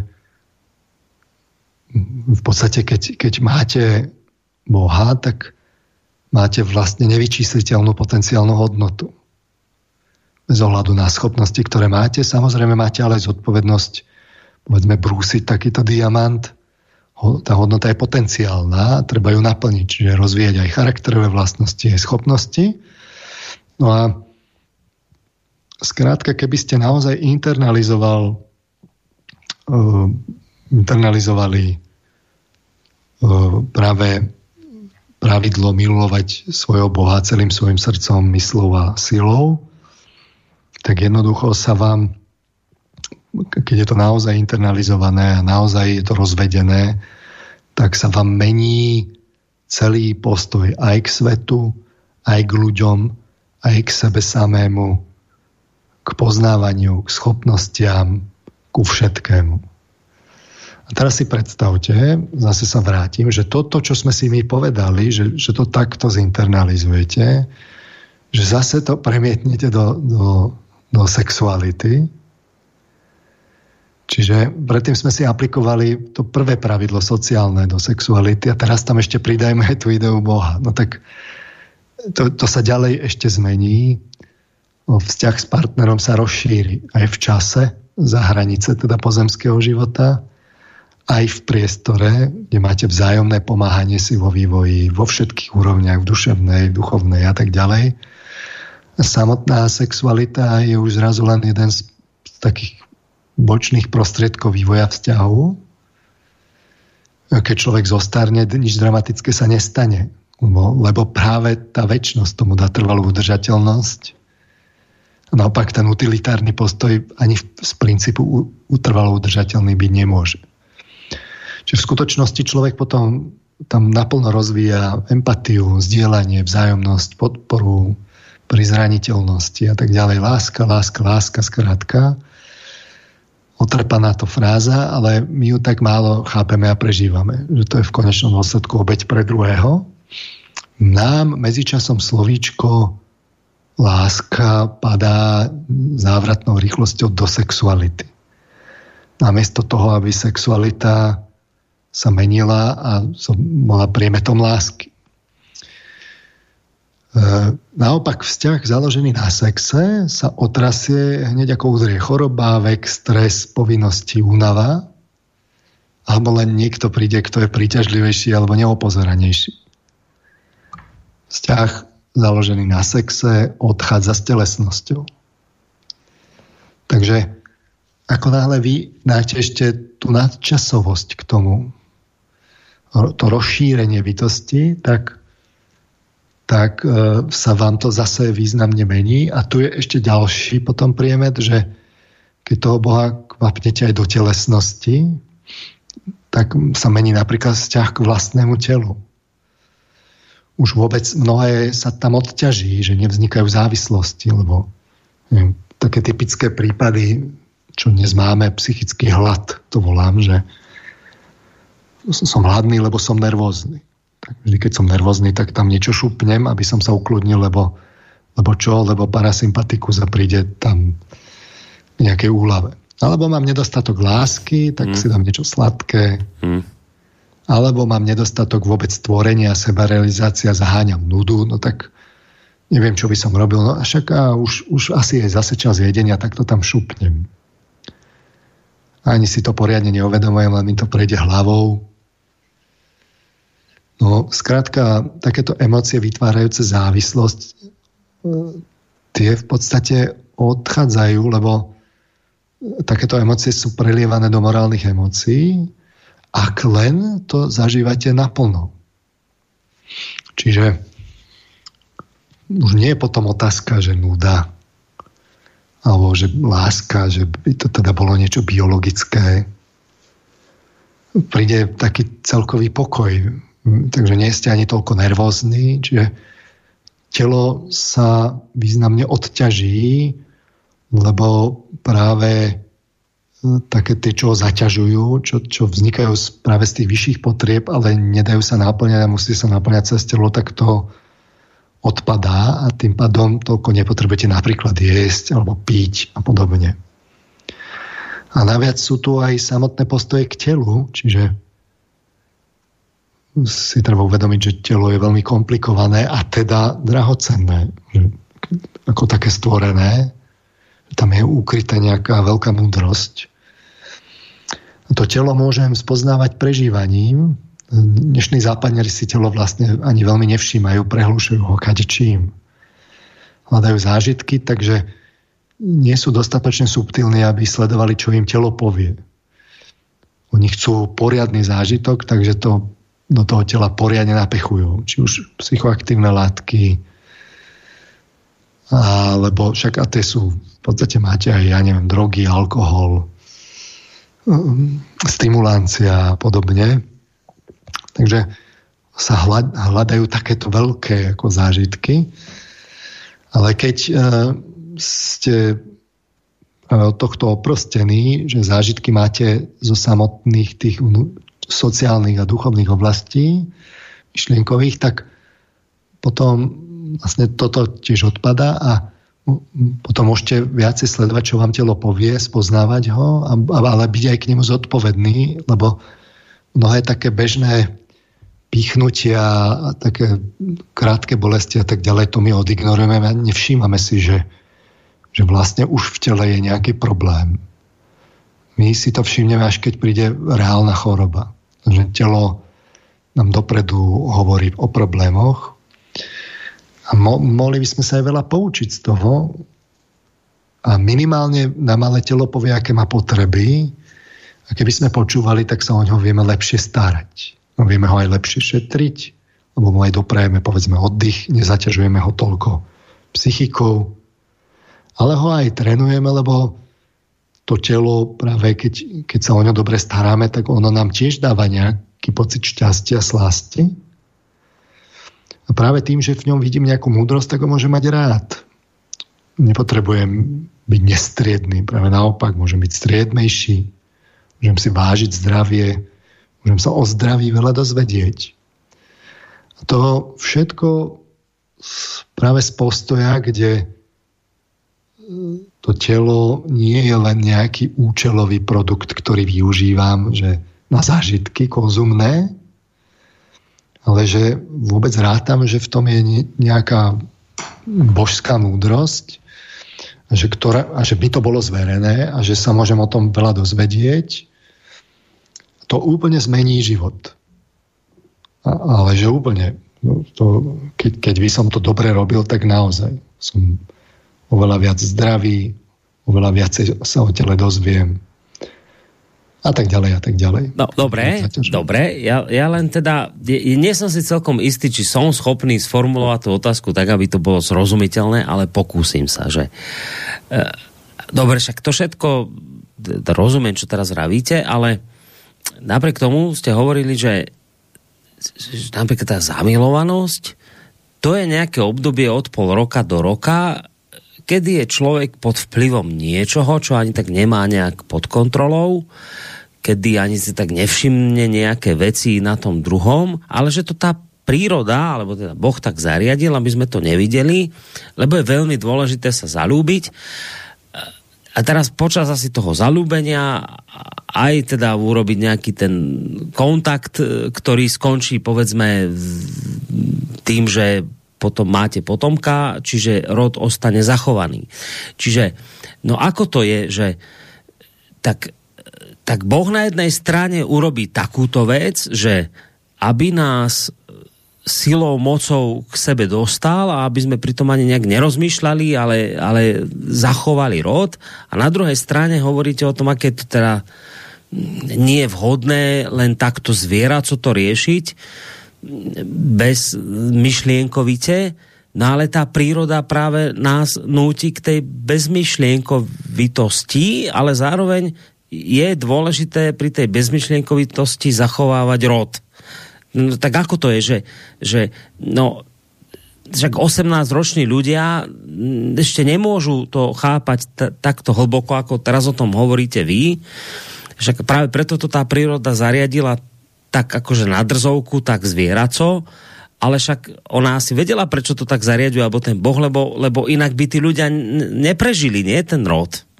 Rozumiete, čo som tým chcel povedať? Či to bolo veľmi komplikované? No a teraz e, samozrejme, že potreba rozmnožovania tu nie je len z pohľadu toho, aby tu boli ďalšie fyzické telá, ktoré nesú štafetu, lebo v tých fyzických telách sú aj ďalšie duše, ktoré nesú štafetu.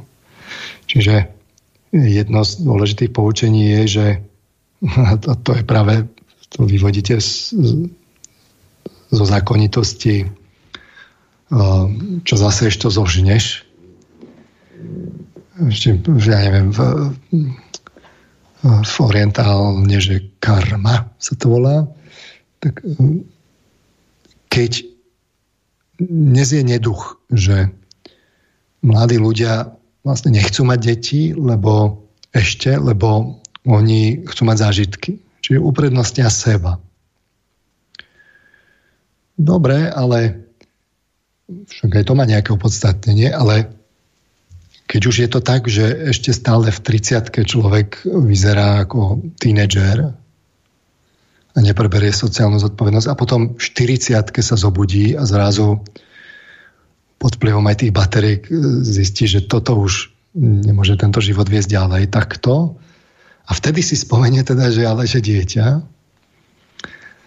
No tak toto je typický problém deformácie, kde no, v konečnom dôsledku aj, aj sociologicky sa ukáže, že civilizácia robí niečo zlé.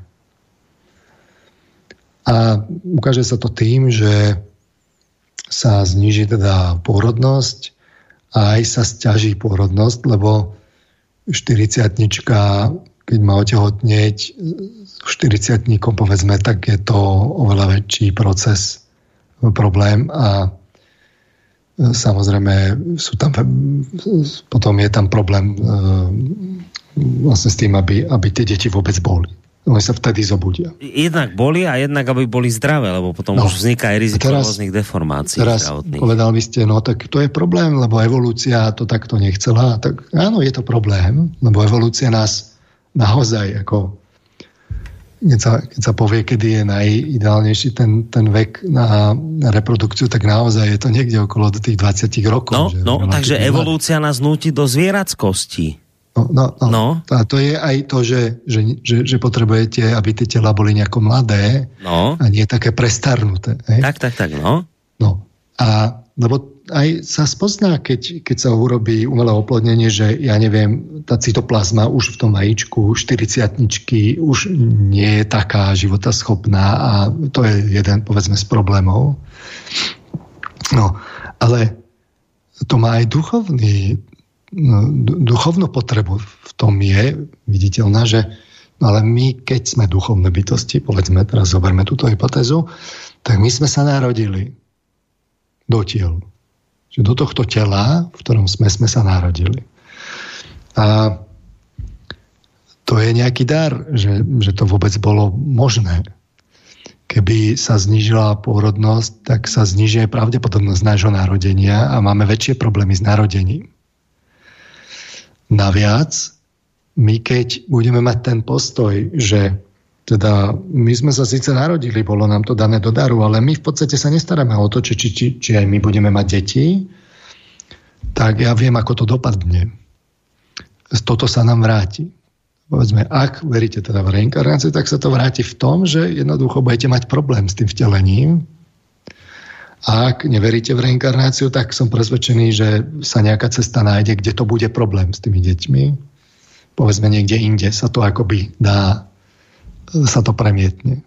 Že morálne svedomie nám musí hovoriť, že no dobre, ale keď sme niečo dostali do daru, mali by sme sa aj my postarať o to, aby, aby ten dar bol umožnený našim deťom. Lebo sú to nejaké iné bytosti, keby keď oni nedostanú šancu, tak áno, ani my nedostaneme šancu, respektíve budeme mať inde, nedostaneme šancu, sa nám to vráti.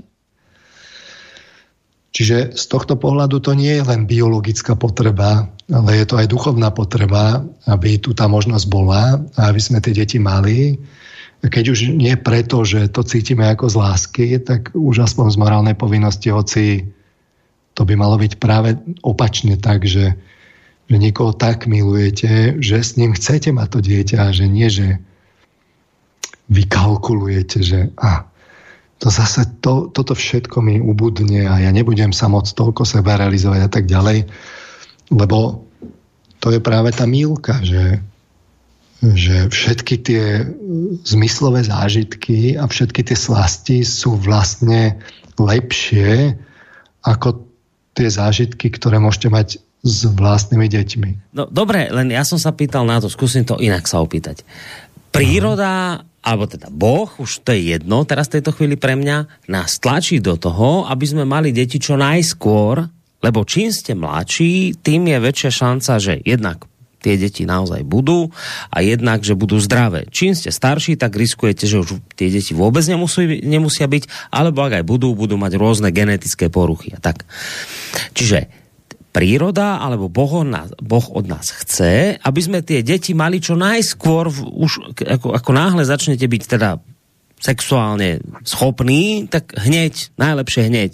No ale v tej dobe, keď je, keď je toto akože pre prírodu a Boha najlepšie, tak v tej dobe ešte vy nemôžete chápať tie veci, o ktorých vy teraz rozprávate, podľa mňa.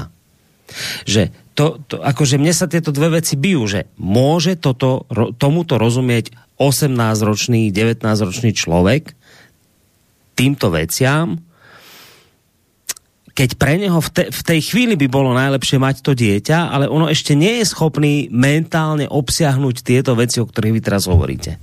Nie sú no. to veci, ktoré sa bijú? A na to som chcel síce odpovedať, len je toho veľa. Takže odpoviem na to teraz, že vy, aby ste mohol mať dieťa, tak samozrejme nepotrebujete toto všetko vedieť.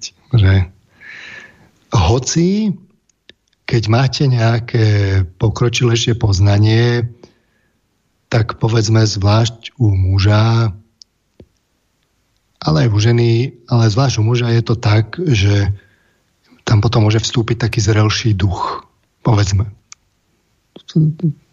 Berme to tak akože hypoteticky v tomto momente, že predbieham, ale typický príklad je, že ja neviem, sme si to rozoberali v reláciách o Sviatkoch moderne, že uh, bol dôležité, aby Abraham bol starý, ešte aj so Sárou.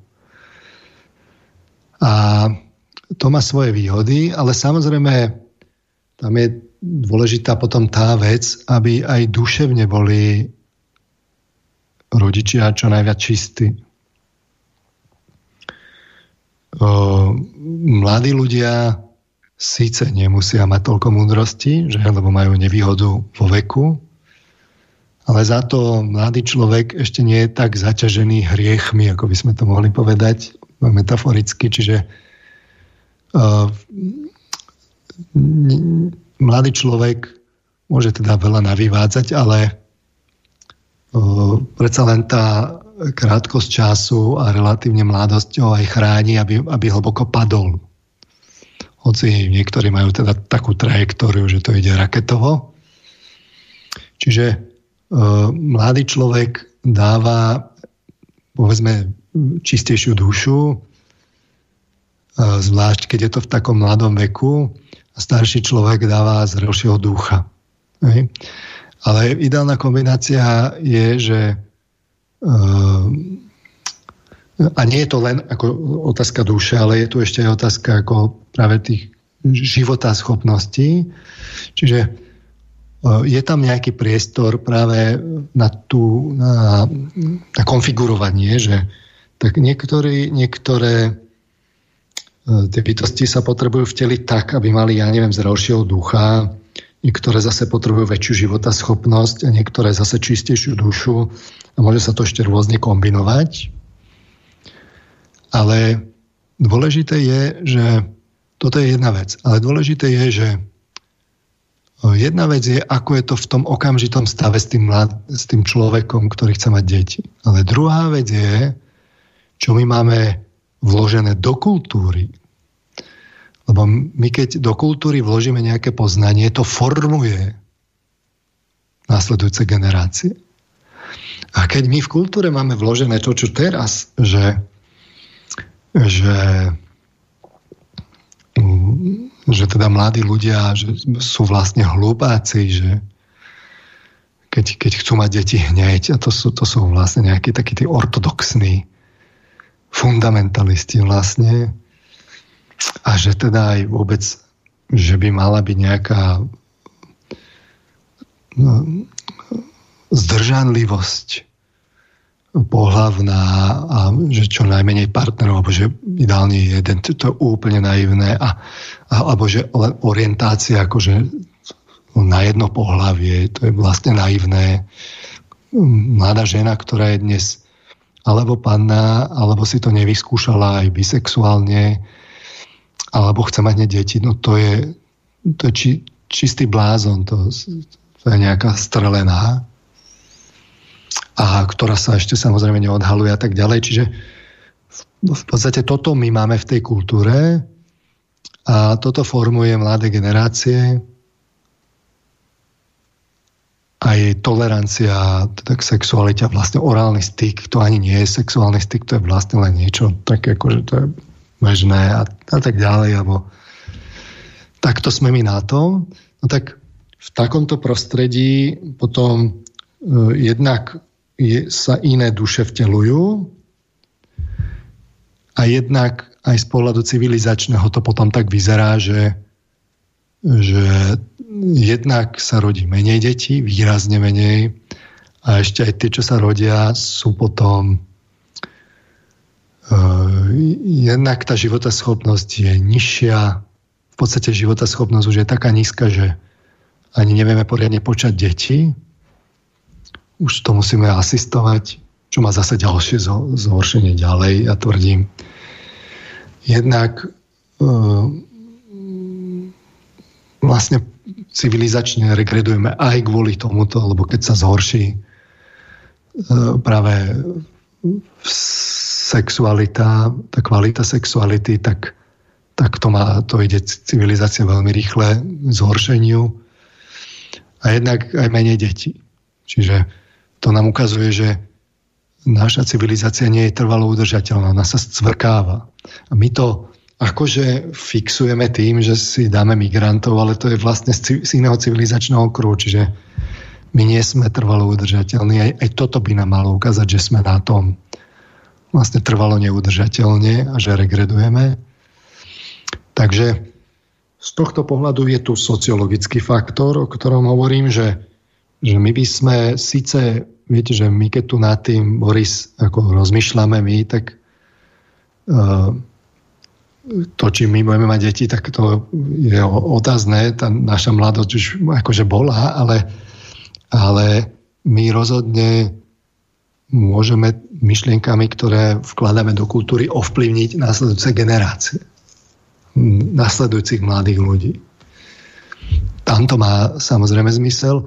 Hoci keď už ten mladý človek je mladý, tak on nepotrebuje byť hneď ako toto všetko vedieť. Hoci aj keby tá kultúra mu to dala, tak viete, že viem si predstaviť človeka mladého, ktorý, keď, keď by sa mu e, práve príručka, že by, že by sme nemali príručku o, o sexualite, ale mali by sme príručku o láske, kde by bola vysvetlená aj sexualita ako, ako nejaký dôsledok a nie naopak. Hej? Tak viem si predstaviť, že kopu mladých ľudí by sa potom správalo inak a aj by bola iná kvalita ľudských mm. duší, ktoré by prichádzali. Mm.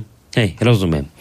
Dobre, e, pridám k tomu ešte jeden, jednu zaujímavú otázku od Anky, ktorá teraz prišla mailom, že a čo otázka mať deti a napríklad mnížské tradície, alebo ja by som to teda rozšíril o tie vôbec duchovné tradície, že a teraz vám píše, že tí, čo chceli sa najviac priblížiť k Bohu alebo nájsť osvietenie ešte v tomto živote, sa úplne vzdávali svetského života vrátane rodiny. To je zaujímavá otázka, že, že, že mníšky alebo katolícky farári špeciálne, že oni nemajú deti. A tieto veci, o ktorých tu teraz rozprávame, že aby sa akoby najviac približili k Bohu, tak presne tieto veci oni nerobia, o ktorých teraz hovoríme. Tak sa pýta, že poslucháčka Anka, že, že čo, ako toto chápať? No, jednoducho sa špecializujú a potom je to o tom, že či v inej oblasti uh, práve priniesli metamorfózu, že to, čo by mali deti a tú lásku, ktorú by dali deťom, že či oni ju majú v nadosobnej rovine a dávajú ju ľuďom v, v takých tých vzdialenejších vzťahoch a v spirituálnych vzťahoch a vedú ich k Bohu. Hej. Samozrejme, keby to robila celá populácia, bol by to problém, ale zase uh,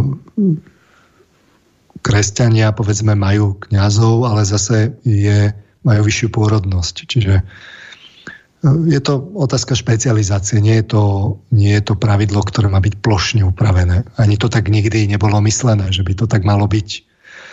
Ak niekto má e, takéto ašpirácie, e, nech za nimi ide a potom on to, čo by dával práve vo fyzických deťoch, tak on mm. keď to dáva v duchovných myšlienkách, e, že niečo stelesňuje, tak je to potom plnohodnotná náhrada mm-hmm. a iní zase žijú z toho. Tam je dôležité, že iní z toho žijú a potom má v konečnom, zás- v konečnom dôsledku môže mať zásluhy za to. No a ja by som teraz ešte to dokončil, mm-hmm. lebo ešte musím vysvetliť aj kamienok, tak uh, to už mám tak ako no, narýchlo. Práve, že, že čo s tým bielým kamienkom, no? No, no, no, no. Uh-huh. Takže E, sme si hovorili, že ono sa to tak javí, ako by to boli také všeobecné pravidlá dve, ale keď oni sa aplikujú dôsledne, že celou dušou v emocionalite myslenia a vo vôli, tak oni sa zrazu, zrazu stávajú kopou ďalších pravidel, ktoré s nimi sú zviazané. Čiže Čiže je to stále komplikovanejšie, že, Také menšie pravidlá, ktoré, že môžem byť rovnocený vo vzťahu, že mám byť rovnocený, mám právo na seba realizáciu, zaslúžim si lásku, som zhovievavý k chybám druhých, a, a, a, som vítaný vo vzťahu a ja vítam a tak ďalej. Čiže na kopu takých ďalších sa to akoby rozmení, keď to domýšľame, Čiže nie je to len, že by to bolo akoby e, také, že nejaké izolované dve a je to vybavené. To treba celé vlastne rozmyslieť a do všetkých tých jednotlivostí. A ja som konec koncov aj povedal kopu takých e, odvodených postojových schém, keď som to aplikoval práve povedzme do sexuality, najskôr to prvé pravidlo sociálne, ako to zmení celý priebeh e, aktu, povedzme zo sexuálneho na milostný. A keď tam dáme ešte aj tú prvú postovú schému, tak sa to už úplne rozprestrie aj v čase, na väčšnosť, aj vlastne do, do, do všetkých tých zložiek. Uh, zmení to vzťah k telu a samozrejme aj to vnímanie uh, partnerovho tela a tak ďalej. Čiže uh, takýmto spôsobom ono sa to popremieta a keď to človek tzv. psychologicky internalizuje, tak to naozaj mení, e, mení spôsoby e, prežívania, spôsoby cítenia, e, spôsob, ako človek myslí. Skrátka sa mení osobnosť. A, a teraz sa vrátim teda na začiatok, že či z dola hore, alebo z hora dole, v tej maslovej pyramíde hodnot. No tak e, my akože dnes sme takí tí realisti, že by to malo byť z dola hore, od tela ku psyche a racionalite a egu, ale v skutočnosti je to naivizmus. Lebo to človeka uzavrie v tele a oddelí ho to od ostatných aj od sveta a začne byť taký účelový. To je, to je nevyhnutný dôsledok a toho, to vidíme aj dnes v spoločnosti. Um, vzťahy sa nám rozpadajú, ľudia sú čoraz viac takí instantní, vymieňajú si tých partnerov, ako nefunguje, tak vymením. Ku svetu sú takí egoistickí, skrátka egoizmus silne a to je v tom, že sú uzavretí v telách a, a v čase. Aj sa koncentrujú iba na tento život. A ono to naokolo vyzerá veľmi pôsobivo a efektívne. Staráme sa o blahobyt, uspokojujeme telesné potreby, o dosahovanie slasti, pokiaľ možno sa vyhýbame trízňam. Kľúčom je intelekt, máme vedecko-technický pokrok. V histórii to bolo pekne vidno, že neviem, máte polnohospodárstvo, prišlo zavlažovanie, ťaženie a tavenie kovov. Prišli prvé civilizácie, to naštartovalo zväčša v deltách riek, Indus, e, Mezopotámia, Eufrada, Tigris, Níl, alebo v Číne a, a ako to naštartovalo tieto civilizácie, tak prišlo otroctvo. Rovnostárstvo z kmeňových spoločenstiev sa zrušilo. Zrazu bola nerovnosť. Potom prišiel priemysel, veda, až dnešné sociálne inžinierstvo, po dnešné mobily a sociálne siete, znalostné ekonomiky a veľké HDP modly s obrovskou spotrebou zdrojov, ale šťastnejších ľudí nemáme. Podľa štatistik. Z psychologického hľadiska, ako som povedal, ľudia sa stiahli do seba, majú veľké egá zavreté v telách, o svet sa málo starajú, spotrebovávajú, tak sa viacej starajú, že ho spotrebovávajú, hľadajú, ako by ho viacej zjedli. A čoraz viac to tak vyzerá aj so vzťahmi, a psychologicky, individuálne ľudia čoraz viac trpia depresiami, úzkosťami, ulietajú do bublín, stráca sa tvorivosť, zmysel, ľudia sa mechanizujú. A už to len zaháňajú čoraz extrémnejšími zážitkami a vytesňujú v konečnom dôsledku čo? Smrť, čiže existenciálnu úzkosť. Sú stiahnutí do seba, vysychajú, kryštalizujú A ne, nech sa na to zamyslím, akokoľvek nevidno z toho trvalú udržateľnosť. Ani psychologicky, ani sociologicky, ani politicky, ani ekonomicky, ani civilizačne. Všetko to krýva. Netvrdím, že to tam vidno, že to jednoducho sa zbortí, hoci si myslím, že e, dejiny neskončili, však to vám hovorím Boris dlho, ale minimálne tie otrasy vidíme čoraz zretelnejšie. Na to, aké to malo byť ružové, tak je to čoraz horšie. Takže otázka za milión je, ako ľudí vytiahnuť z ich aby rozvíjali vzťahy, mali zodpovednosť k prírode a planete. Vymýšľame tu všelijaké programy a tak ďalej. Ale v skutočnosti v skutočnosti recept je práve opačný. Musíte ísť z pyramídy z hora. Hoci toho Boha nepoznáme, ale ak máme pokoru a úctu, recepty vo svete sú a ľudia si ich vedia nájsť, hoci to nie je práve ľahké v tej záplave informácií, a v podstate ideologického ja neviem, reklamy a marketingu, ktorá vám hovorí, že to práve není dobré, tak e, v okamihu, keď to človek naozaj postupne hľadá a príjme takéto postové schémy, tak, tak ho to rozširuje na všetky strany. A to je práva podstata transcendencie, že, že, že to ja z toho tela sa rozširuje do toho sveta. Vlastne postupne sa na tele začína e, stávať nezávislejšie. A sú z toho vlastne aj psychologické výskumy, ja som ich spomínal kedysi v relácii mm-hmm. o slobode. Mm. Sú dva piliere životnej spokojnosti. Jeden je individuálny, kde je dôležitá seba realizácia. Tam je dôležité, aby človek videl v niečom zmysel, že to, čo robí, ho naplňa má nejakú generativitu, sa to volá psychologicky, že odovzdáva niečo ďalej, zanecháva niečo po sebe. To je skôr taký mužský, mužskejšie. A potom je druhý pilier, a to je sociálny, skôr taký ženskejší, zameraný na sociálne vzťahy, rozvíjanie práve vzťahov s inými. Vzťahy sú paradoxne tie, ktoré sú naj, ak sú morálne, tak sú najtrvanlivejšie, lebo prežijú aj smrť, čiže láska. Ženy k tomu majú viacej dispozícii, lebo sa rodia deti a dojčia deti. Sme už tiež rozoberali. Čiže z tohto pohľadu zmysel a láska to je opäť niečo, čo e, vy nevyvodíte, ak, ak je ten človek vo vnútri, alebo má, alebo proste je to oveľa ťažšie. A vyvodíte to napriek konzumnej filozofii, nie vďaka nej. A teraz, že prečo kamienok? Na záver, tak je to zo zjavenia.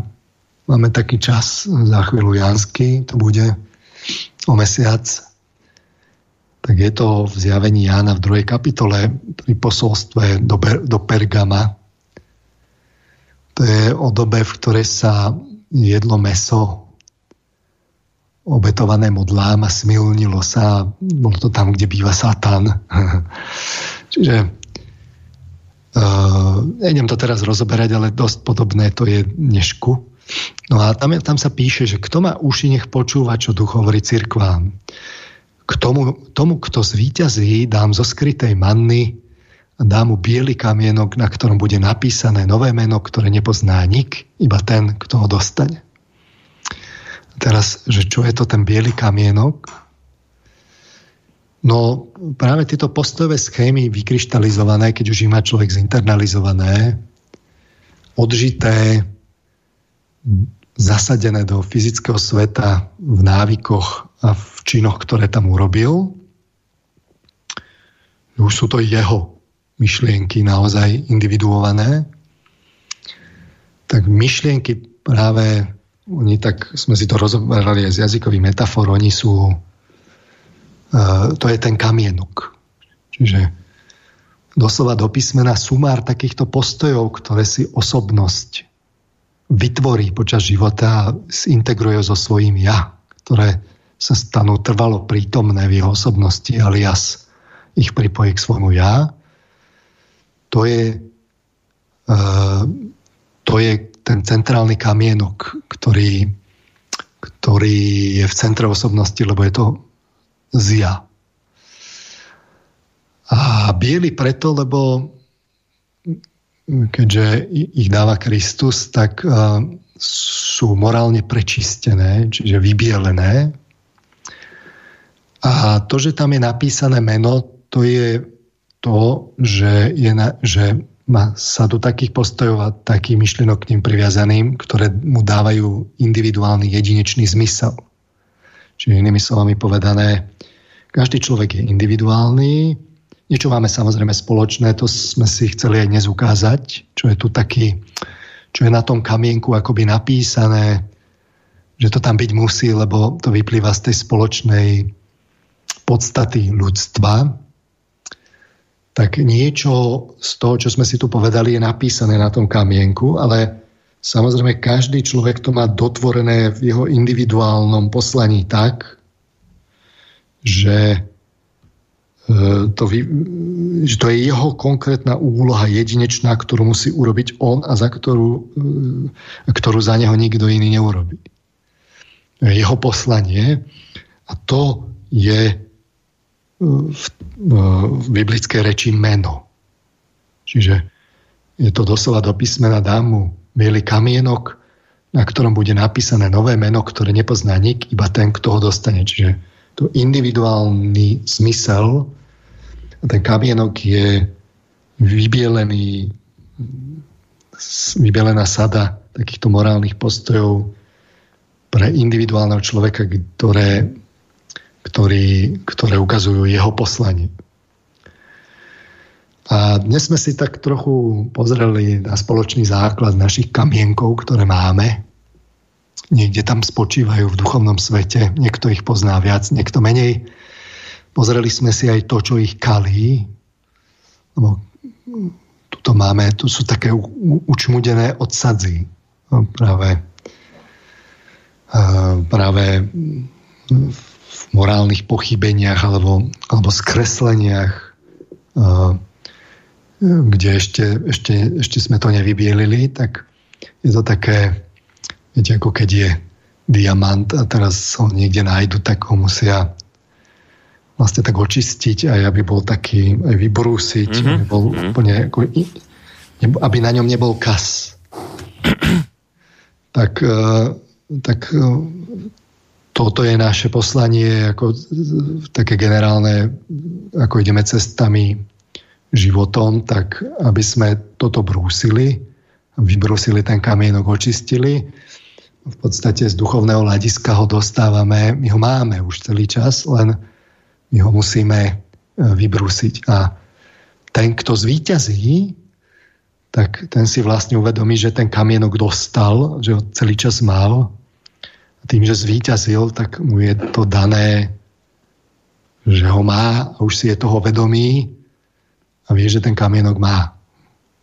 Toto, tomuto sa máme dostať, aby sme svoje postoje mali morálne, individuálne, vedeli, prečo ich také máme a že keď ich budeme mať iné, skreslené, že to má svoje následky a budeme trpieť, a že, že práve to, že ich máme také morálne, nás smeruje k tomu, že sme slobodní a nemusíme trpieť. To je vlastne biely kamienok. Tak dnes som ho chcel rozobrať tak trošku hm.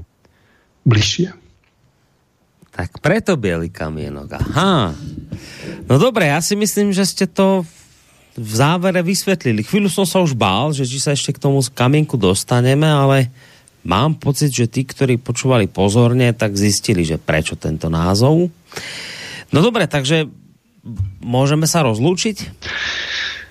Môžeme sa rozlúčiť. Ja obligátne pripojím, že ak niekto chce podporiť moju prácu, môže teda na stránke methodios.sk sa dozvedieť viac ako na to. Tým, ktorí ju podporujú, srdečne ďakujem.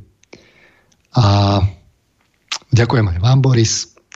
Lúčim sa opäť do počutia Na budúci mesiac o 4 týždne by som rád mal reláciu o sviatkoch moderne. A keďže minulý rok som mal v tom janskom čase reláciu o zjavení, e,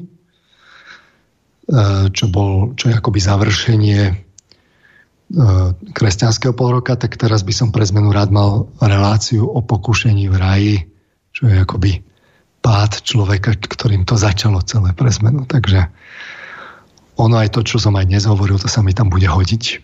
Takže to znamená, že relácia za hviezdami, ktorú práve počúvate až v júli. O, o dva mesiace. Tak, až v júli. Dobre, tak vám ďakujem veľmi pekne za dnešok. Majte sa do počutia. To bol uh, do Peter Marman. No a pekný zvyšok sobotnejšieho večera a aj teda, pokiaľ možno ešte príjemný zvyšok víkendu vám v tejto chvíli z Bansko-Bystrického štúdia pre Boris Koroni. Hovoril som o tom, že si dnes dávame Vangelisa, pretože tento svetoznámy hudobný skladateľ nám tento týždeň zomrel, tak aj sa jeho pesničkou e, zo spomínaného Dobytia raja, filmu, ktorý hovorí o e, vlastne Krištofkovi Kolumbovi, ktorý obsadil, alebo teda objavil Ameriku, tak touto pesničkou z tohto filmu sa rozlúčime. Majte sa pekne do počutia.